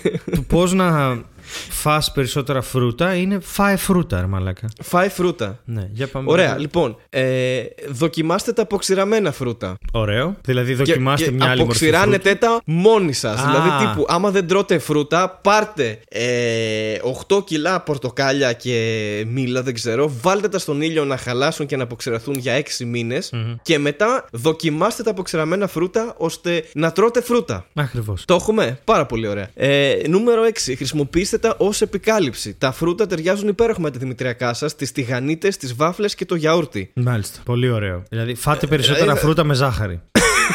που Δηλαδή, έχουν ήδη τα φρούτα είναι τρώτε- ζύγκα στη ζάχαρη. Δηλαδή, ένα, ένα κακό έχουν Αυτό, τα ναι. φρούτα είναι η ζάχαρη. Οπότε φάτε κι άλλη ζάχαρη μαζί με τα φρούτα που θα κάνει πιο εύκολο το να φάτε φρούτα. Είναι ιδανικό. Είσαι ο τύπος που τρως τηγανίτε και βάφλες και δεν έχεις Φαε. καμία υγιεινή διατροφή. Πω. Βάλε πάνω και, και, και δεν ξέρω. Ή, ξε- μήλο το, το ή. λέει λες και, είναι, λες και είναι ρε παιδί μου, λες και δεν είναι. Πω πω να, να ξυπνάς το πρωί, ξέρω εγώ, με, με το συγκατοικό σου, με το, με το σύντροφό σου, δεν έχει σημασία. Και να ρε, εσύ θες να σου μαγειρέψω μια βάφλα, έχουμε καιρό να το κάνουμε αυτό. Αχ ναι, αχ ναι, μια βάφλα με αχλάδι. Πω πω τη λυμπίστηκα τώρα. δεν θα φάτε με φυστικό βούτυρο και μέλι, ας πούμε. Θα, με αχλάδι Όχι, θα ναι. φάτε. Θα βάλεις αχλάδι. Ναι, θα βάλεις βάλεις αχλάδι. Μπράβο, παιδιά. Και φτάνουμε στο νούμερο 7, το οποίο είναι υπέροχο. Γιατί είναι η καλύτερη συμβουλή, νομίζω. Γιατί λέει απλά κάντε τα διασκεδαστικά. Εντάξει. Και εδώ θα έχουμε να πούμε πάρα πολλά πράγματα. Αλλά αυτό που γράφει είναι ότι κόψτε τα φρούτα της αρεσκίας σας σε κομματάκια Ναι. και περάστε τα από ξύλινα καλαμάκια. Εντάξει, οκ. Το φρουτένιο σας σουβλάκι είναι έτοιμο. Έτσι. Μεγαλώστε το αποτύπωμα άνθρακά Παιδιά. σας επειδή δεν μπορείτε να βάλετε στην, στη ζωή σας να φάτε ένα γαμημένο φρούτο το πρωί. Καταστρέψτε το περιβάλλον, χρησιμοποιήστε ξύλο από δέντρο για να φάτε τους καρπούς του δέντρου. Δηλαδή δεν κόβετε μόνο τη μιλιά, τα, τα μήλα από τη μιλιά, κόβετε και τη μιλιά για να είναι πιο εύπεπτα τα μήλα. Μαλάκα, τι είναι αυτά που Εδώ- διαβάζεις; το κάντε τα διασκεδαστικά. Χωράνε πάρα πολλά πράγματα. Πάρα Τύπου, πολλά πράγματα. Πάρτε τρία Γαργαλίστε τα μήλα και μήλα. κάντε το τζόκερ, ξέρω εγώ. Ναι. Πετάξτε ένα στον άλλον φρούτα για να γίνει φασάρα. μαζί με μαξιλαροπόλεμο. Ε, Μπορείς να π- βγείτε μαζί σινεμά με, με το μήλο σας. Δεν ξέρω τι. Κάντε τα διασκεδαστικά. Είναι, είναι οτιδήποτε μπορεί να σημαίνει αυτό. Μαλάκα, Απλά τι για να φάτε φρούτα. Τις σκατά είναι, τόσο απλό. Ξεκινά να τρως φρούτα ρε γομάρι. Γιατί πρέπει να. Ε, Εδώ παρακα... παρακάτω έχει μια συμβουλή που σε αποτρέπει από το να τρως φρούτα γιατί λέει προτιμήστε εποχιακά φρούτα. Αυτό αμέσως αμέσως περιορίζει τις επιλογές σου. Μάλιστα. Δηλαδή, εγώ μπορεί να θέλω να φάω μπανάνα τον Ιανουάριο. Τι να κάνω τώρα. Θα σου πω, Εντάξει, Α, έχουμε δεν μπορώ, είναι εισαγωγή είναι, τα εποχιακό. φέρνουμε. Αλλά. Ναι, ρε παιδί μου, δεν είναι εποχιακή μπανάνα το χειμώνα. Ε... Και αυτό δεν είναι συμβουλή για να τρως παραπάνω φρούτα. Είναι να τρως λιγότερα φρούτα. Ναι, Την οκ. Εποχή που πρέπει. Δεν, δεν, δεν, δεν βγάζει νόημα. Δεν ξέρω, ρε, δεν- πραγματικά δεν ξέρω. Μπο- Θα μπορούσε, αυτές οι συμβουλές θα είναι βαφτίσεις σε πράγματα φρούτα. Δηλαδή έχεις πάνω σου, ξέρω εγώ, ένα τενεκέ με ελαιόλαδο και δεν ξέρω και φρυγανιές και πες το βαφτίζω μάγκο. Τρώω περισσότερα φρούτα. Ε, Οι συμβουλές αυτές δεν είχαν κανένα νόημα. Εκτός από αυτές που έλεγαν Κανένα φάε νόημα. φρούτα. Εντάξει, αυτό ουσιαστικά είναι μία συμβουλή και μόνο ότι φάε φρούτα. Φάε φρούτα αυτό. Τέλος. Αν θέλεις τη Πήγαινε, ζωή σου αγόρασέ τα. να βάλεις φρούτα, φάει φρούτα. Τέλειος Ανατολή. Ναι, ότι όχι εγώ, αυτή. Εγώ τι, κανένα πρόβλημα. Εγώ τι είτε. Εγώ τρώω φρούτα. Μα και τι αηδία ήταν. Τι ξέρω. Μπράβο. Όχι, μπράβο. Απλά έγραφε ό,τι να είναι. Ναι, έτσι, έτσι. Βρήκε 10 λόγους για να τρως περισσότερα φρούτα και οι 5 από αυτούς Ήτανε φάει φρούτα. Μαλάκα. Έλεος! Παιδιά, Ναι. αλλά το πούμε και αυτό να τρώτε φρούτα. Βέβαια, ε, βλέπετε τα δύο άκρα εδώ. Όσοι τρώνε φρούτα είναι σαν το στέλιο, όσοι δεν τρώνε φρούτα είναι σαν και εμένα. Οπότε κάντε την επιλογή σας, ψηφίστε Ναι. κάτω. Αν θέλετε να είστε αδύνατος, Ε, γίνεται σαν αν το θέλετε- χάρι. Αν θέλετε να τρώτε φρούτα. Αυτό είναι το συμπέρασμα. Αν Γιατί σας αυτό- αρέσουν τα φρούτα και θέλετε να τρώτε φρούτα, φάτε φρούτα. έχουν, έχουν επιπτώσεις όμως αυτά. Ωραία, δεν μαλάκα, είναι... τι ηλίθεια είναι αυτή. Προσέχετε. Να τρώτε φρούτα με μέτρο. Netflix Corner. Netflix Corner. Netflix Corner. Α, και μετά τα τεστ και μετά τα άλλα τεστ και μετά αυτήν την έτσι πολύ μεγάλη ανασκόπηση, φρούτο ανασκόπηση θα έλεγε κανείς, φρούτοσκόπηση, θα περάσουμε στο Netflix Corner, το οποίο είναι Movie Corner. Η στήλη ψυχολογία δεν θα γίνει αυτή τη εβδομάδα γιατί έχουμε κάνει ένα πολύ μεγάλο επεισόδιο και θα είναι μεγάλο και το Joker. Συνεχίστε όμως να μας στέλνετε τα προβλήματά σας στο marmeladafraulapodcast.gmail.com κάθε εβδομάδα. Συνεχίστε να στέλνετε άσχετο αν βγάζουμε επεισόδιο για να έχουμε κατάλογο από προβλήματα για να μπορούμε να αναλύουμε. Ε, το Netflix Corner αυτή τη βδομάδα είναι Movie Corner και θα μιλήσουμε για το Joker του Todd Phillips. Το οποίο έχει θαειρήσει τα πάντα, έχει κόψει πάνω από 600.000 εισιτήρια στην Ελλάδα και έχω Όπως δει... και ο Στέλιος Στακτέλ. Ακριβώς. και έχω δει, και αν έχουν δει τα μάτια μου, και αν έχω θυμώσει με πράγματα που διαβάζω για τον Τζόκερ, και θα κάνω και το τελευταίο λίγα λόγια, Χάρη, θα αφορά τον Alan Moore και το The Killing Joke και θα κάνω και μια τέτοια με την ταινία έξτρα, πέρα από την κουβέντα που θα κάνουμε εδώ. Μπράβο Στέλιο, πες μας για το άλλο podcast που δεν κάνουμε μαζί. Α, ναι. Όχι εντάξει, να είναι... Όχι, έχω ναι, ένα δεν άλλο έχεις μιλήσει podcast ποτέ που γι' αυτό, λέγεται νομίζω. Λίγα Το Λόγια. Μπλοκάρει- όχι, όχι, το μπλοκάρει. κρατάω έτσι αληθινό, να το ακούμε μόνο έξι άνθρωποι. Ναι. Ε, Keep it real, man. Ναι, και άσχετοι οι οποίοι είδαν Represent. ότι μιλάει κάποιος για τον Αρκά και ήρθαν να μιλήσουν για τον Αρκά και να με βρίσουν. Τέλος πάντων. Ε, μ, κλασικά YouTube δεν έχει. Λοιπόν. Ε, ναι, είναι λίγα λόγια, μπορείτε να το βρείτε, παιδιά. Τέλος πάντων. Ωραία. Spotify, όλα αυτά. Ε, Στέλιος Ανατολίτης. Ε, Ακριβώς. δεν έχει δυστυχώς το τραγούδι γιατί δεν είχε τα δικαιώματα σε αυτό το podcast. Ε, Παρότι είναι δικό του να βάλει αυτό το τραγούδι. είναι μόνο και η ταινία του Λάνθιμου. Εν τω Όπως μεταξύ, καταλαβαίνετε. Ξέρεις τι δεν είπαμε. Ναι. Το συζητούσαμε πριν και δεν το είπαμε γιατί το έχω σημειωμένο τώρα και ξεχάσαμε να το σημειώσουμε. Ε, γιατί δεν είπαμε για τις κούπες. Οπότε Δεν είπαμε και τις κούπες. ας, ας κλείσουμε έτσι με τις κούπες εμείς το επεισόδιο. Κάτσε να το γράψω. Για έτσι για να μπορέσουν σωστά. να μείνουν και όλα αυτό να πούν κούπες, ποιες κούπες; Ταν, ταν, ταν. και έγραψα πάρα πολύ γρήγορα ο κουπές. δεν ξέρω τι. Ο Ρενό Μεγκάνο κουπές. Δεν ξέρω τι είναι. Ο θείος ο κουπές. Δεν ξέρω το κεφάλι μου τι.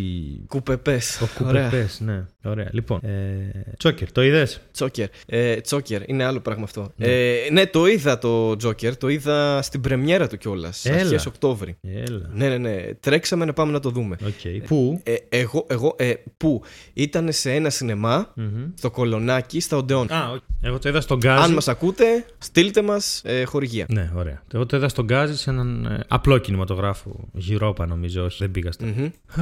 Εντάξει. Αυτά για τον Τζόκερ. Ε, Α, αυτά, αυτή παιδιά, ήταν, εντάξει. αυτό ήταν το movie corner για σήμερα. Ε, Έτσι, να πάτε έτσι, στο κινηματογράφο γενικά. Ωραία, για μια ξεκινήσουμε καλή από το φάση. βασικό. Α ξεκινήσουμε από το ότι από ό,τι φαίνεται η κυβέρνηση δεν μπορεί να βγάλει άκρη σχετικά με το τι έγινε ακριβώς. Και όντως έγινε αστυνομικοί και αυτό, ναι. την έπεσαν σε κόσμο γιατί δεν τηρήθηκε ο ορισμός ε, της καταλληλότητας της ταινίας. Όπου είχαμε και το πάρα πολύ ωραίο που ένας ρεπόρτερ είπε το γράφει για ενήλικε στην αίθουσα και έδειξε την αφίσα του Γαβρά. Το είδες αυτό; Α, το έκανε το Λούμπεν. Για την ταινία με το Βαρουφάκη. Ναι, ναι, είναι έξω από ένα σινεμά και Τέλειο. λέει είναι άνω των 18. Ναι, λέει είναι άνω των 18. Να το γράφει και εδώ, ενήλικες στην αίθουσα. Και δείχνει και νομίζει ότι είναι σήμα καταλληλότητας. Ενώ είναι η ταινία του Γαβρά με το Βαρουφάκη. Δημοσιογράφος. Ε, κοίτα, ε, δύο πράγματα. Το εδώ. έχει κάνει Καταρχάς, το είναι Λούμπεν όντως αυτό, πάρα ακατάλληλη πολύ αστείο. ταινία.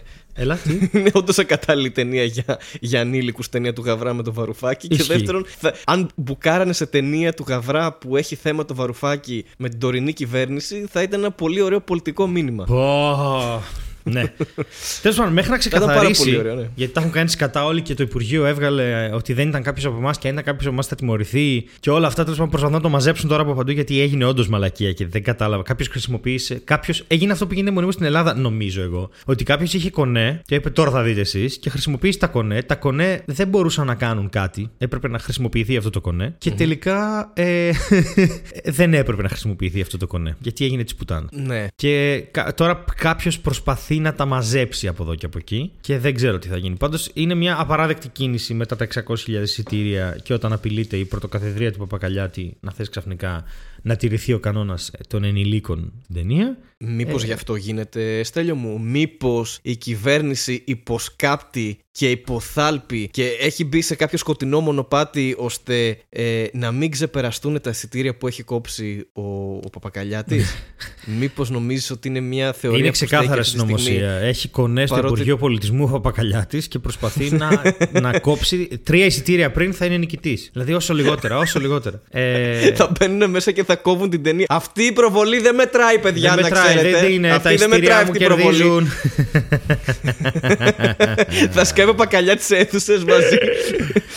μαζί, δεν ξέρω, με το γαβρά και τους μπάτσους και θα λένε παιδιά, τελείωσε αυτή η προβολή δεν μετράει. Κόφτε τώρα. Τίποτα, Ε, τίποτα. Εγώ Κοίτα, θα έχω τα, την τα έχουνε- πρωτοκαθεδρία. Τα έχουν κάνει σκατά εδώ. Και όλο αυτό το λέω γιατί θα καταλήξω με μία ερώτηση. Ναι. Έχει γίνει τώρα. Ο Τσίπρας βγήκε και είπε την τάξη που δεν κατάφεραν να, βάλουν στην, να επιβάλλουν στην Gotham City την απεκατέστησε ο Χρυσοχοίδης. Ε, η Γαδά λέει μας Μάλιστα. κάλεσαν υπάλληλοι του Υπουργείου. Ε, ξεκίνησε ΕΔΕ για υπέρβαση αρμοδιοτήτων από τους υπαλλήλους. Μετά το Υπουργείο Πολιτισμού πάλι είπε ότι η εταιρεία διανομής έκανε την καταγγελία. Μια άλλη υπάλληλος πήγε και δήλωσε στο αστυνομικό τέτοιο αμαρουσίου, έκανε κατάθεση. Μιλάμε ότι έχει γίνει, έχει γίνει χοντρή μαλακία τώρα. εδώ. Μήλος, ναι, δεν Ναι, έχει γίνει δεν χοντρή βγαίνει μαλακία. νόημα Και η αυτό. ερώτηση είναι, θεωρείς ότι η ταινία απευθύνεται σε ενήλικες; Και μόνο. Εγώ το θεωρώ. Όχι. Εγώ το θεωρώ. Εσύ θεωρείς ότι. Ναι. Θεωρείς ότι απευθύνεται σε ενήλικες και μόνο. Θεωρώ ότι Οκ. απευθύνεται σε ενήλικες και μόνο για πολλούς λόγους, χωρίς να σημαίνει ότι αν το παιδί είναι 16 χρόνων και πάει με τους γονείς του δεν πρέπει να τη δει. Αυτό είναι παράλογο. Οι γονείς του Αυτό αποφάσισαν. εννοώ, ότι δεν πρέπει να τη υπάρχει κάποιο όριο. δει. Δεν υπάρχει, ε, όχι. ούτως Νομίζω ή ότι α- στην καταλληλότητα δεν μπαίνει κανείς. Άσχετα αν είναι με γονιό ή όχι. Ε, συγγνώμη, ε, εννοώ επίσημα ρε παιδί μου, δεν υπάρχει ε, στη συγκεκριμένη ταινία κάποιο όριο. Ναι, είναι άνω το συγκεκριμένο 18. ηλικιακό; Είναι άνω το 18. η Α, είναι ταινία. άνω το 18, Ναι, ναι, ναι, από οκ, την αρχή, το από την γράφει παραγωγή δηλαδή. είναι άνω το 18 η ταινία. Οκ, οκ. Και συμφωνώ με το χαρακτηρισμό και θα σου πω το λόγο. Λόγω εποχής. Αν έβγαινε το 2008 που βγήκε το Dark Knight, θα σου έλεγα ότι θα ήταν άνω το 15. Αλλά αυτή η εποχή που ζούμε πλέον είναι κακή εποχή για τέτοιου είδους ταινίες να μην είναι άνω των 18. Γιατί τα παιδιά, αυ- αυ- οι έφηβοι αυτή τη στιγμή ζουν πολύ μέσα στο ίντερνετ. Και δεν, κατα... δεν νομίζω ότι κατανοούν κάποια βασικά πράγματα για το πώς δουλεύει η κοινωνία. Και νομίζω ότι. Οκ, οπότε θα είχαν μια σύγχυση βλέποντας Ναι, την ταινία. θα είχαν θεωρείς. μια σύγχυση μεγάλη, στην οποία αν δεν είναι γονιός εκεί, δεν ξέρω αν θα μπορέσουν να το συζητήσουν σωστά αυτό το πράγμα. Γιατί η ταινία. Ωραία, ας πούμε για την ταινία. Σου άρεσε; Να σου πω κάτι αυτό, αυτό γιατί θα, θα ήθελα να το συνδέσω λίγο Mm. με την ταινία. Ε, νομίζω, νομίζω ότι όλη η ταινία. Και, και έχει να κάνει και με αυτό που λέγαμε μόλις, έτσι. Και γενικότερα με την ταινία, και δεν έχω να πω και εγώ πάρα πολλά πράγματα για την ίδια την ταινία. Ε, νομίζω ότι η ερμηνεία και επειδή όλη η ταινία είναι πάνω σε αυτό το χαρακτήρα, στο Τζόκερ. Και το στο πώς Phoenix. ξεκίνησε. Ναι, πάνω του εντελώς. Ε, κουκουλώνει οτιδήποτε άλλο. Δηλαδή τα riots που γίνανε στο τέλος. Ναι. Δεν ξέρω, ναι, οκ, είχε πολύ σκληρές ε, σκηνές. παιδιά, spoilers. Ναι. Spoilers, Καλά, όσοι δεν προφανώς το έχετε spoilers δει. τώρα δεν το συζητάμε. Ε, Προφανώς spoilers, αλλά πραγματικά ακόμα και, τι- και τις σκηνές βίας που είχε, τις, ερμη, τις, ε, συγγνώμη, τις κουκουλώνει η ερμηνεία του Joaquin Phoenix. Δηλαδή, πραγματικά, εμένα αυτό μου έχει μείνει μόνο από την ταινία. Ναι. Ούτε ότι σαν ταινία ήταν τέλεια, δηλαδή ούτε σκηνοθετικά σου εξηγούσε πράγματα που τα καταλάβαινες και μετά στα ξανεξηγούσε, δεν ας πούμε. το είδα. Δεν, δεν το είδες. Δεν Ας πούμε στη είδα. φάση. Με την στη ψύχωση. φάση που. Όχι, ρε παιδί μου, που νόμιζε ότι έβγαινε με την κόμενα. Ναι. Συγγνώμη τώρα, πώς μιλάω κι εγώ έτσι. Που έβγαινε με μια κοπέλα που ήταν ένας χαρακτήρας Ναι. μικρός, ένας μικρός ρόλος στο, στο τέτοιο. Και μετά ε, πάει στο σπίτι της Ναι. και είναι αυτή σε φάση, σε παρακαλώ, ξέρω, μένεις δίπλα. Φε... Μην το, εξε... το, το καταλάβαμε ότι δεν, ε, ότι δεν, δε- ότι δεν την ξέρεις πλέον. Εγώ και ότι δεν αυτό ήταν ένα είμαι ψέμα. κα- Και μετά νομίζω κάτι έδειξε που το εξηγούσε αυτό. Ναι, ότι έδειξε ήταν, και όχι, ναι. δεν είναι ένα ψέμα, ήταν μια. Εγώ δεν ξέρω αν. Ε, νομίζω ότι αυτό χρειαζόταν. Γιατί ένας χαρακτήρας που είναι ψυχοσικός και έχει παρεστήσεις, μπορείς να πεις ότι όλη η ταινία είναι μια παρέστηση και δεν έχει συμβεί τίποτα. Με το να σου δείξει ποια πράγματα. Γιατί αυτό το διάβαζα. Ότι στην ταινία στο Ναι. τέλος δεν ξέρουμε τι έχει συμβεί. Όχι, ξέρουμε, μας είπε. Αυτό και αυτό δεν συνέβη. Αυτά σίγουρα δεν συνέβησαν. Ναι. Μπορείς να ακυρώσει όλη την ταινία με αυτό. Ε, νομίζω ότι γι' αυτό το κάνει. Γιατί ξέρεις, είναι το κλασικό που λέμε και στο improv ότι μην κάνετε σκηνές σε τρελοκομείο γιατί δεν έχει κανένα νόημα. Μπορεί όλα να Ναι, είναι σωστά. ό,τι να είναι. Κάνε μια σκηνή σε ένα υποβρύχιο. Που να είναι για το τρελοκομείο, έτσι εντελώς λαϊκά, αλλά μην κάνεις μια σκηνή στο τρελοκομείο γιατί μπορεί να μην έχει συμβεί τίποτα από αυτά. Να τα φαντάζονται όλα. Παράδειγμα τώρα. Αντίστοιχα και εδώ μας το έδειξε αυτό για να μας επιβεβαιώσει ότι όντως αυτά δεν έχουν συμβεί. Μμμ, Οκ. Και Γιατί μπορείς να πεις μετά ότι δεν έχει συμβεί τίποτε από τα υπόλοιπα. Ότι ο άνθρωπος αυτός ήταν έγκλειστος από την αρχή. Ότι δεν μπήκαν οι μπάτσει στο αέλο. ναι, ναι, ναι. Ότι Ναι, δεν όχι, ρε μπήκε στο παιδί μου. ένα. Ε, δεν ξέρω. Πάντως, ναι, σίγουρα. Καλά, όταν μιλάμε για ηλικία τώρα που μπορεί και πάνω να το δει, εντάξει, έχει μπει προφανώς κάποιο όριο κτλ. Αλλά δεν νομίζω. Ε, εγώ λίγο διαφωνώ ότι τα παιδιά 15 και πάνω ή 16 και πάνω θα, θα είχαν σύγχυση. Το λέω Ναι. αυτό, ας με κάψουν όλοι. Αλλά ε, σχετικά με την ταινία σαν ταινία, το είναι εμένα το μοναδικό μου σχόλιο. Δηλαδή είναι τόσο αποστομωτική, δεν ξέρω. Σε αφήνει τόσο με το στόμα ανοιχτό η ερμηνεία του, του Phoenix που δεν ξέρω αν έχει νόημα να συζητήσουμε κάτι άλλο για την ταινία. Ήταν γενικά μια καλή ταινία σε γενικές γραμμές και είναι όλο πάνω του. Όλο πάνω του. Δεν ξέρω. Τι, τι έχεις να πεις εσύ για την ταινία σαν ταινία; Ε, ήτανε, ε, είχε εξαιρετική φωτογραφία, είχε εξαιρετική ε, σκηνοθεσία σε πάρα πολλά σημεία. Ο Φίνιξ ήταν καθηλωτικός. Θυμάμαι να το συζητάω αυτό το πράγμα. Ότι ε, επειδή άργησα να μπω τρία λεπτά, είχε πέσει η σκηνή. Γιατί είχε ουρά το τέτοιο και δεν περίμενα να τη ρίξω την προβολή. Είχε ουρά το ταμείο και Α, δεν η περίμενα. αρχική ναι. σκηνή Ναι. που λες με το χαμόγελο. Ε, όχι, που την αρχική κάνει σκηνή, με ας πούμε, τα- δεν την είδα. Εγώ είδα δύο λεπτά μετά εκεί που είναι με τη μάνα του. Έχασα δύο λεπτά και με το που μπήκα δεν μπορούσα να πάρω το βλέμμα μου πάνω από τον Φίνιξ. Σε όλη την ταινία. Ήταν σοκαριστικός. Δεν μπορούσα να πάρω το βλέμμα μου πάνω από τον τύπο. Ε, δεν με ενδιαφέρε τίποτε άλλο. Ακριβώς. Και- Αυτό, με αυτό συνέβη με αυτή την ταινία. Αυτό δεν, συνέβη με αυτή δεν την ταινία. Ναι. βλέπεις κάτι άλλο. Όμως, διάβασα από κριτικές οι οποίες ξεκάθαρα θέλουν να πούν τη μαλακία τους γενικότερα. Δηλαδή ότι εμένα δεν μου άρεσε γιατί ότι η ταινία δεν έχει σενάριο. Έχει μια χαρά σενάριο. η ταινία. Σεναριάρα έχει η ταινία. Ε, δεν ξέρω τι εννοούν αυτοί που λένε ότι η ταινία δεν έχει σενάριο. Δεν, δεν, κατα- δεν τα καταλαβαίνω αυτά. Και ξαναλέω, I will contest that γιατί η δουλειά μου είναι να είμαι storyteller. Οπότε δεν καταλαβαίνω τι θα πει δεν έχει σενάριο. Δεν καταλαβαίνω τι εννοούν. Δεν έχει σενάριο η ταινία. Ναι. Δεν είναι έχει μια- καλό σενάριο. Όχι, Μήπως όχι, εννοούμε δεν έχει ότι- σενάριο. Όχι, δεν έχει καλό σενάριο. Το δεν έχει καλό σενάριο το δέχομαι σαν παρατήρηση για κάποιον τύπου δεν μου άρεσε το σενάριο, Οκ. αλλά όχι ως Α, κριτική. αυτό εννοείς. Σαν έκφραση το δεν Ναι. έχει σενάριο. Αυτό Ναι, εννοεί. το- η ταινία δεν, είναι, δεν υπάρχει σενάριο. Ναι. Μια χαρά υπάρχει σεναριότατο, είναι καθαρά γραμμένη με αρχή, μέση και τέλος. Είναι ξεκάθαρο το πώς είναι γραμμένη η ταινία. Διαφωνώ πάρα πολύ με τον Κώστα του Κουτάνη, ο οποίος έχει, αυτό της- έχει σπουδάσει κινηματογράφο και έχει αυτό τη νέα γενιά ότι η ταινία είναι αργή. Δεν είναι καθόλου αργή η ταινία. Μια χαρά νορμάλ είναι.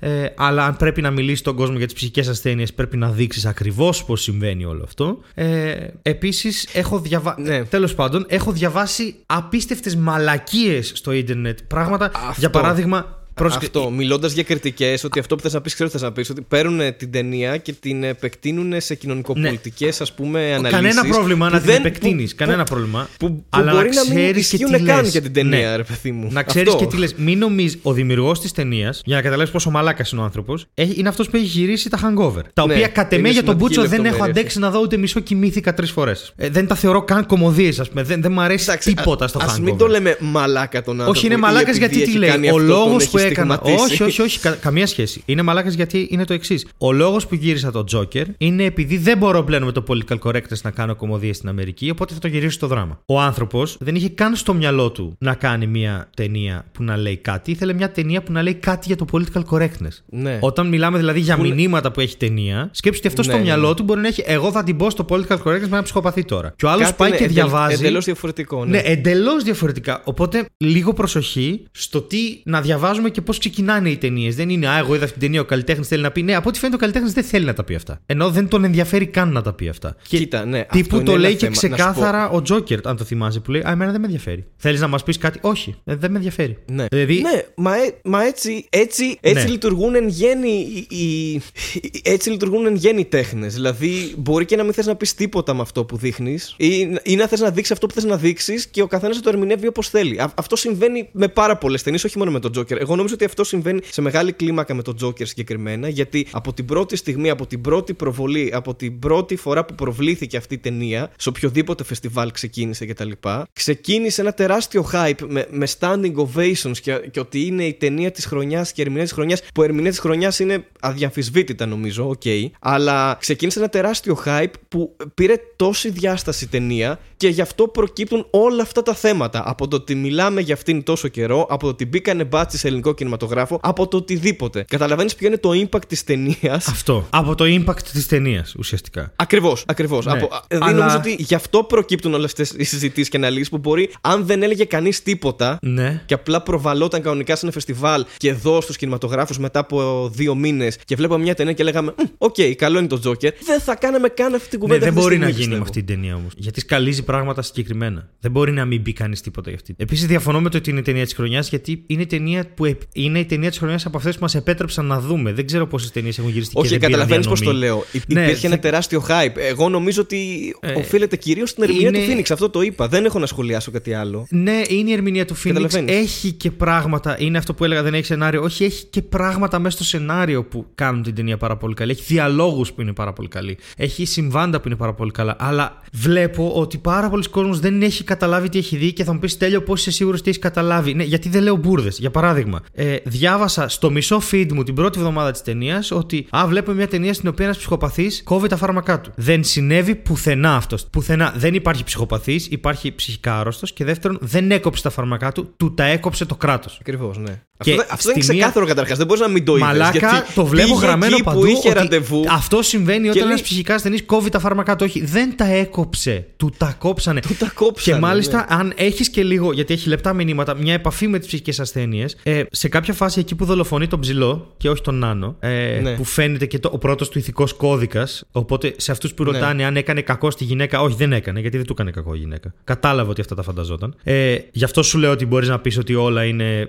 Αν δεν δείξει εκείνε τις σκηνές, μπορείς να πεις ότι όλα είναι ψέματα ή όλα Δεν είναι. θυμάμαι. Η συγκεκριμένη σκηνή που είπα, συγγνώμη που σε διακόπτω, ήταν Ναι. ότι ρε παιδί μου το κατάλαβες γιατί ενώ αυτό το είχε στο μυαλό του, αυτή δεν τον γνώριζε. Ναι. Οπότε για δεύτερη φορά τον ξαναγνωρίζει. Και, και μετά νομίζω έδειξε, έδειξε κάτι επεξηγηματικά που δεν χρειαζόταν. Δεν, δεν το θυμάμαι ακριβώς τώρα στο μυαλό μου. Τίποτα, πώς το τρία έκανε, πλάνα αλλά ήταν. Κατάλαβα, ήταν τρία πλάνα τα οποία δεν. Από τη στιγμή που μπήκε μέσα στο σπίτι της αυτός και αυτή δεν τον αναγνώρισε, καταλαβαίνεις ότι όλα αυτά τα έζησε στο κεφάλι του. Ναι, εκεί, Αυτό ίσως, θέλω να πω. ναι, εκεί εγώ κρατάω μία τέτοια γιατί μπορεί σε κάποια φάση ο Todd Phillips να έκανε ένα βήμα πίσω και να είπε ε, Ναι, δεν, δεν ξέρω αν θα καταλάβουν τι έχω κάνει εδώ, οπότε ας το κάνουμε. Αλλά, Οκ, οκ, οκ, ναι. ε, ε, ε, τι, τι έλεγα πριν για το τέτοιο, ότι. Έλα, α, ναι, ότι δεν έχει συμβεί αυτό, δεν έχει κόψει τα φάρμακά του άνθρωπος. Και στη μία σκηνή εκεί που σκοτώνει αυτό Ναι. με τον άλλο, παιδί μου, λέει ότι ναι, ναι, δεν τα παίρνω πλέον. Δεν λέει τα 'κοψα. Γιατί δεν τολμάει ο ίδιος. Θα το παρουσιάσει σαν δική του επιλογή, γιατί δεν θέλει για άλλη μία φορά να βασιστεί στη μιζέρια του.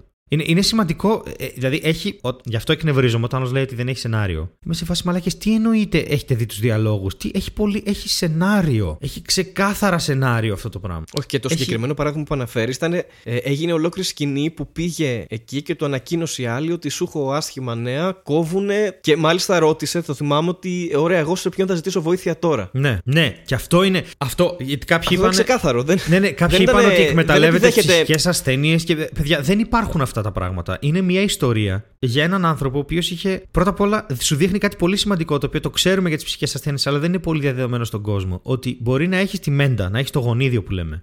Ε, Όπως συμβαίνει στη δική μου περίπτωση. Και να συμβεί ένα τραυματικό γεγονός και να αναπτύξεις κι άλλα πράγματα. Γιατί τα epigenetics, δηλαδή τα πράγματα που δημιουργούνται ε, ψυχιατρικά, ας πούμε, από, σε μικρή ηλικία σε ανθρώπους που έχουν ευαίσθητο γονίδιο ή οτιδήποτε άλλο, δεν, δεν το ξέρει ο κόσμος αυτό. Θεωρεί ότι γεννήθηκε τρελό, ας πούμε, ή γεννήθηκε. Ο, δεν ισχύει πάντα αυτό. Μπορούν να συμβούν πράγματα στη ζωή σου που να επηρεάσουν τον τρόπο που δουλεύει ο εγκέφαλός σου και να αποκτήσεις μια διαταραχή. Είναι φοβερό αυτό το πράγμα. Είναι, είναι, είναι καταπληκτικό το ότι το εξετάζει και αυτό, ότι έχει λόγο αυτός ο άνθρωπος να είναι έτσι; Πολύ λόγο. Έχει μια κληρονομικότητα. Έχει. Είσαι εκεί. Ναι, εδώ Να, είμαι, ωραία. απλά ακούω και δεν θέλω να Ναι, διακόψω. ε, έχει, έχει, έχει μια κληρονομικότητα την οποία την βλέπουμε. Ε, βασικά ανάποδα. Έχει τόση μελέτη από πίσω που για να καταλάβεις εάν η μάνα του λέει αλήθεια για το ότι είναι γιος του τέτοιου, του. Πες το, του, Του- του, Wayne, του Wayne. Σου λέει το εξής. Οι, ψυχο, οι ψυχώσεις είναι αρκετά κληρονομικές. Οπότε, αν είναι υιοθετημένος, δεν θα έπρεπε να έχει και αυτός ψυχώσεις. Έχει ψυχώσεις Ναι. όμως να κόβει τα φάρμακά του και ξέρουμε ότι η μάνα του έχει ήδη ψυχώσεις διαγνωσμένες, οι οποίες πάνω σε αυτές βασίστηκε ο Wayne, γιατί είπε, είπε σε κάποια φάση, αν θυμάσαι, που λέει Υπέγραψα κάτι. Υπέγραψα κάτι χαρτιά. Ναι. Είναι, ο Άρθρο Φλεκ είναι γιος του Wayne και μας το δίνει επειδή η μητέρα του έχει ψυχώσεις. Γιατί οι ψυχώσεις είναι κληρονομικές, οπότε αν είναι γιος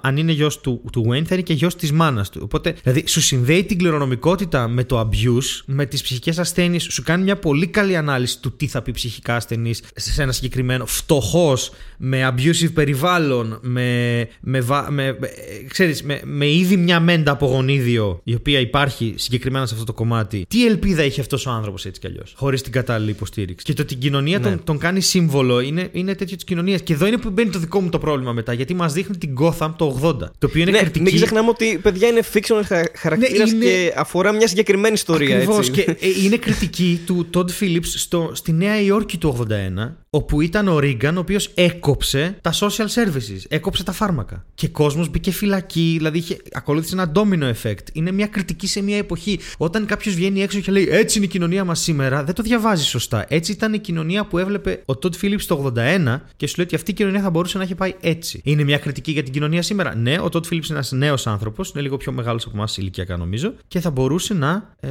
να, να, να στήσει ρε παιδί μου παράλληλες γραμμές σε αυτά τα δύο. Ναι, αλλά δεν σου λέει ότι η κοινωνία μας χρειάζεται ένα Τζόκερ. Σου λέει ότι εκείνη η κοινωνία έκανε σύμβολο τον Τζόκερ. Τόσο τανισμένη που ήταν. Ναι. Καπιταλιστικά ή οτιδήποτε. Ότι ήταν οι συνθήκες τέτοιες που ο Τζόκερ έγινε, ας πούμε, σύμβολο κατευθείαν. Ε, ναι, δεν, δεν Νομίζω ξέρω. ότι στη γενικότερη αναταραχή Ναι. που σου δείχνει ότι υπήρχε κοινωνικά τότε, ε, υπήρξε η αφορμή, ας πούμε, η σπίθα για να γίνει ο Τζόκερ άμεσα σύμβολο, ας πούμε. Ναι, ναι, άντε, ναι. Πω, ναι. Θα, θα πω ναι, Οπότε γιατί. να, τρώτε, να, να τρώτε φρούτα. Ναι, όχι ρε παιδί μου. Κάνουν καλό. Ρε, παι- είναι, είναι μια ταινία που μας άρεσε, δεν μας άρεσε, ναι, μας άρεσε κτλ. Ναι, μας εξήγησε και για τον Batman, ναι, ναι, ναι, ναι, ναι. Είναι μια ταινία που ανήκει στο σύμπαν της DC. Ε, είναι μια ταινία που είναι διαφορετική από τις υπερορικέ ταινίες. Είναι μια ταινία που ο Phoenix είναι Μπράβο. εκπληκτικός. Αυτό είναι επίσης πολύ βασικό, έτσι. Ναι. Ότι είναι διαφορετικό από μια τυπική ταινία της Ναι. ας πούμε. Από το Suicide Squad. Από κάτι απλό σου λέω τώρα. Ναι, είναι, είναι Ναι. ένα άλλο πράγμα. Ε, Είναι η πρώτη φορά που ο Τζόκερ, αν θέλουμε να κάνουμε ένα, μια κριτική σε εισαγωγικά, κανονική κριτική, όχι να πούμε την άποψή μας. Γιατί η άποψη δεν είναι κριτική και η κριτική δεν είναι άποψη. Έτσι,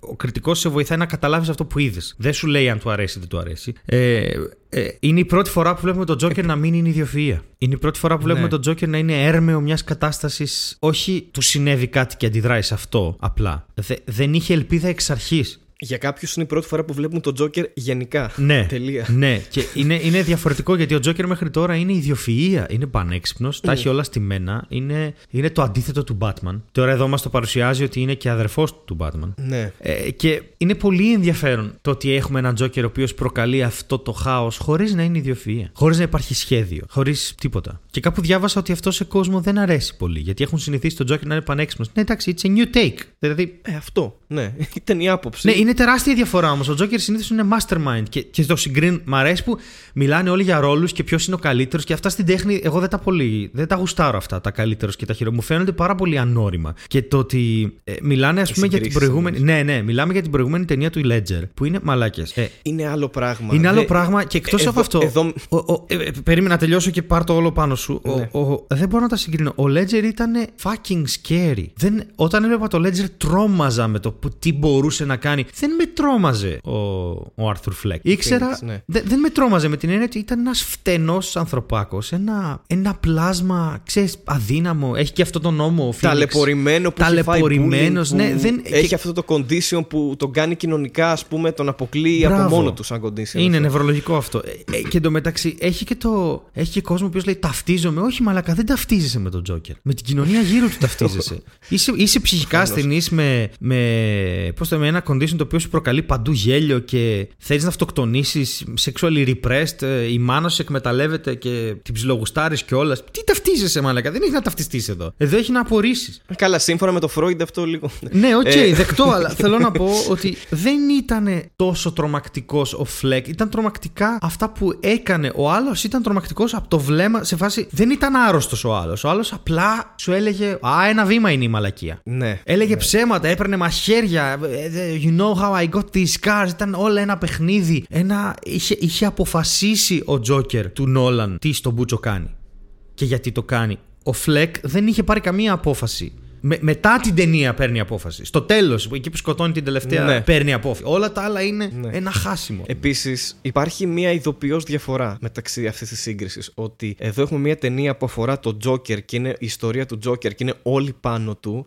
Και το άλλο είναι Batman. Ακριβώς. που υπάρχει χαρακτήρας Τζόκερ. Ακριβώς. Δεν μπορείς να συγκρίνεις. Δηλαδή, θα ξαναπώ, ήταν τόσο πάνω του η ταινία στον Phoenix. λίγα και πράγματα στο έχουν χαρακτήρα σημασία. του Τζόκερ. Που εκ των πραγμάτων δεν μπορεί να γίνει σύγκριση γιατί άλλο πράγμα η ταινία Τζόκερ, άλλο πράγμα το Batman του Νόλαν που υπάρχει ένας ρόλος που είναι ο Τζόκερ. Ναι. Υπάρχει και ο Τζόκερ στο Suicide Squad που είναι επικό μέτρια ταινία και ο Τζάρε Λέτο που είναι γενικά καλός τοπιός δεν μπορούσε να παίξει.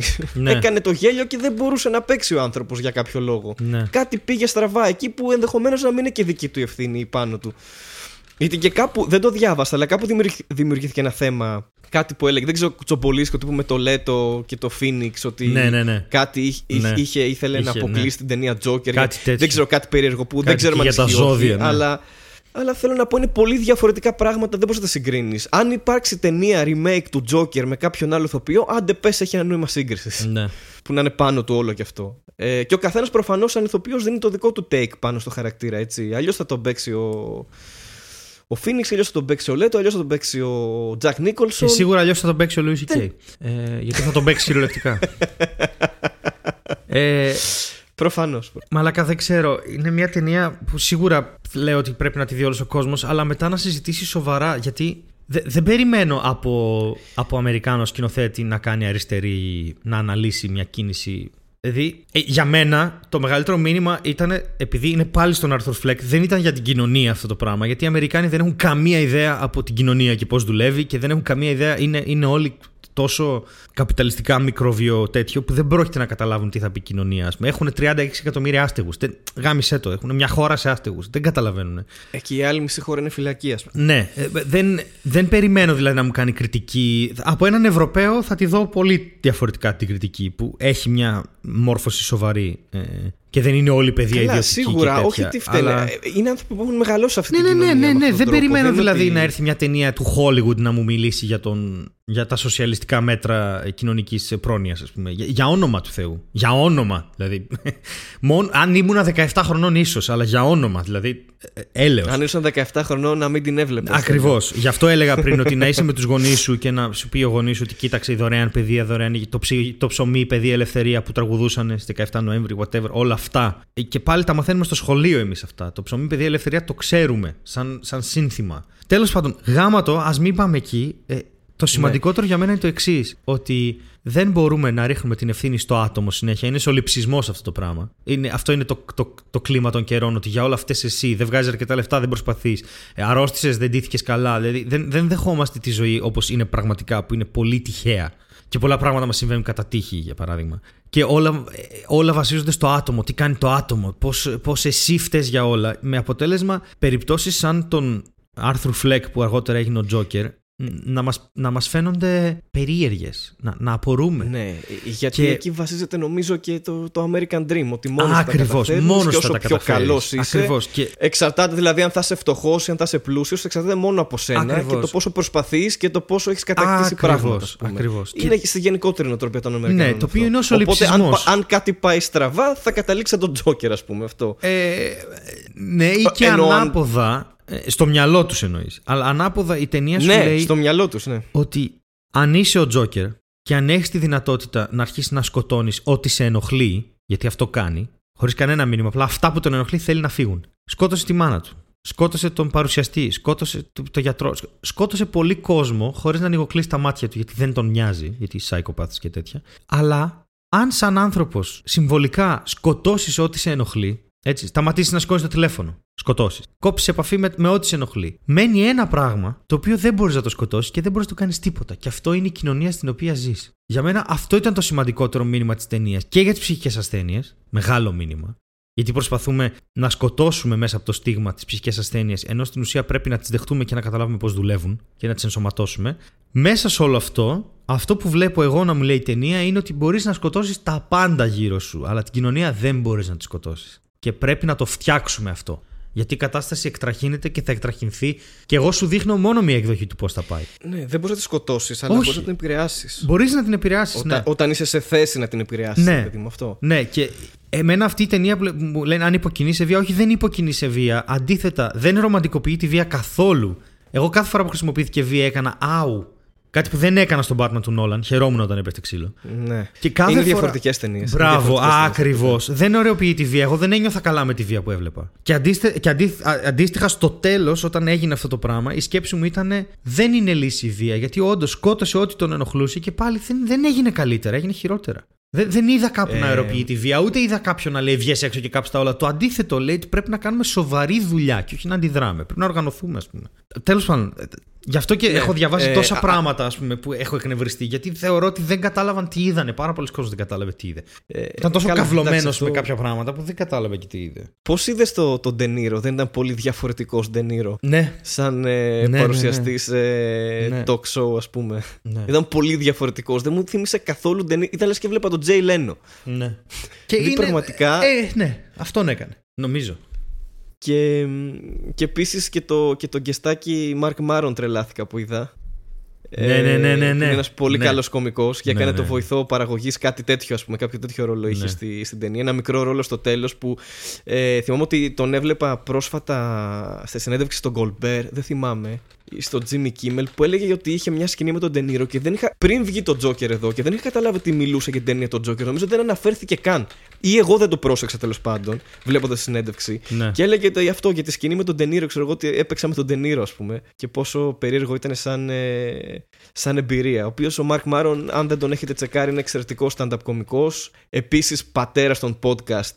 Από τα πρώτα επιτυχημένα podcast που τα έκανε ρε παιδί μου Το να είναι πρώτο γνωστά σαν- τεράστιο podcast του κόσμου. Ναι.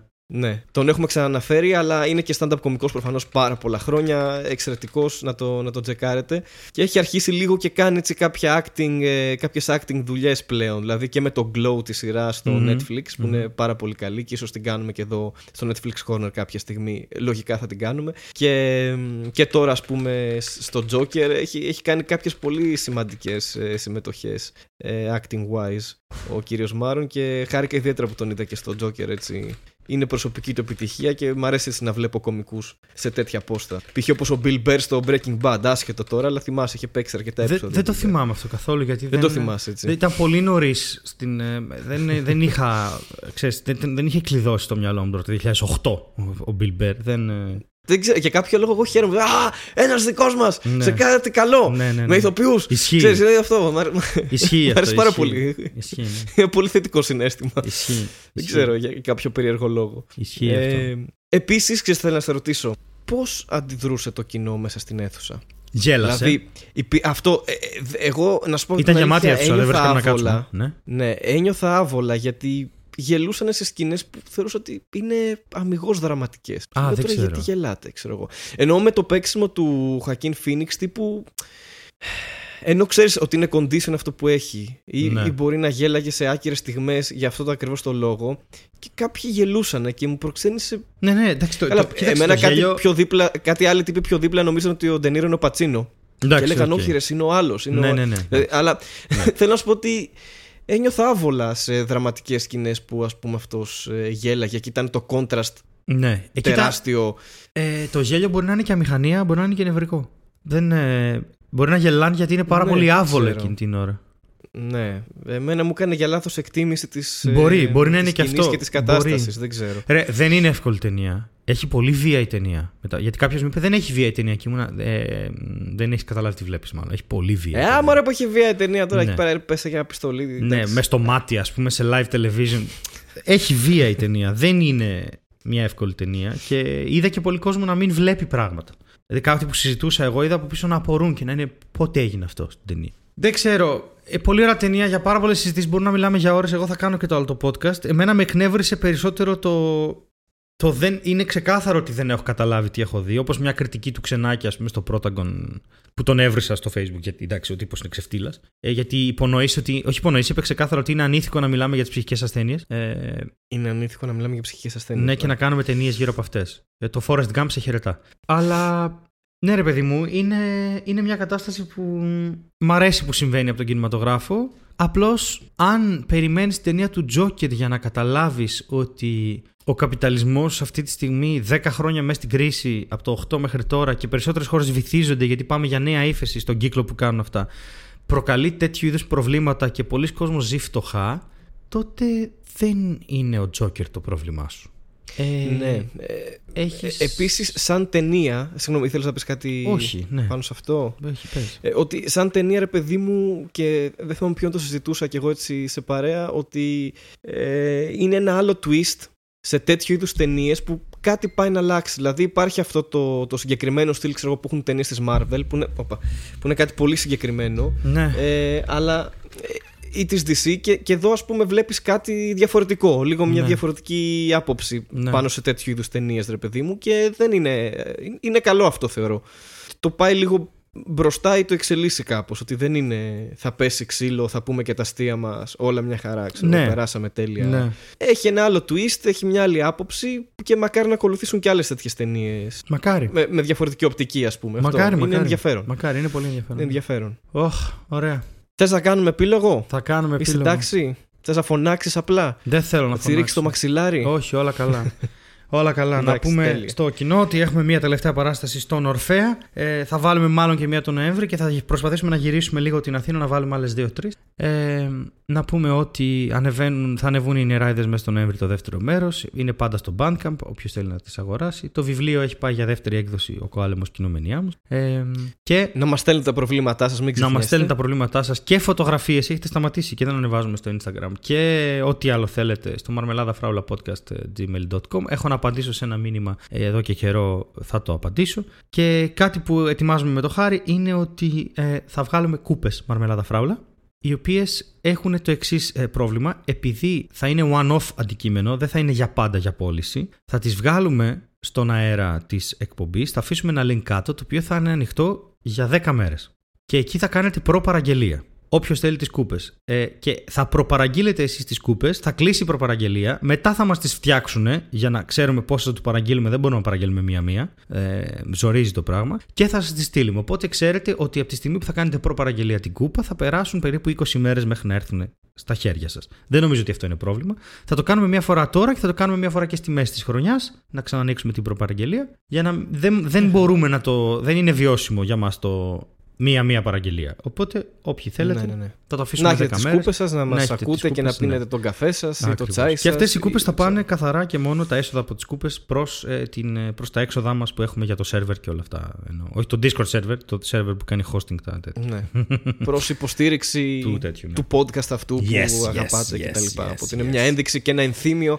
Ε, Θα μπορείτε αυτό να μας θυμάστε. Ένα πίνοντας καπιταλιστικό αυτό, ενθύμιο, όπως, ναι. ε, Ένα καπιταλιστικό ενθύμιο. το οποίο ο Joker θα έσπαγε. Ναι. Και όλα. Κυριολεκτικά Ναι, ναι, ναι. και μεταφορικά. Έτσι. Αυτά. Ε, αυτό είναι το επεισόδιο λοιπόν για σήμερα. Ε, έχουμε λίγο το ρυθμό μας που είναι περίεργος αυτή τη σεζόν, αλλά προσπαθούμε όσο γίνεται να βγάζουμε επεισόδια. Ε, να είστε καλά. Στέλιο, δεν ξέρω, χαιρέτα τον κόσμο έτσι να κλείσει Γεια. αυτό το επεισόδιο με τη... Γεια, αυτό. Μμμ. Γεια. Γεια. Δεν θέλει άλλο να σας μιλάει. Γεια Ευχαριστούμε σας. πολύ. Γεια. Ωραία. Uh.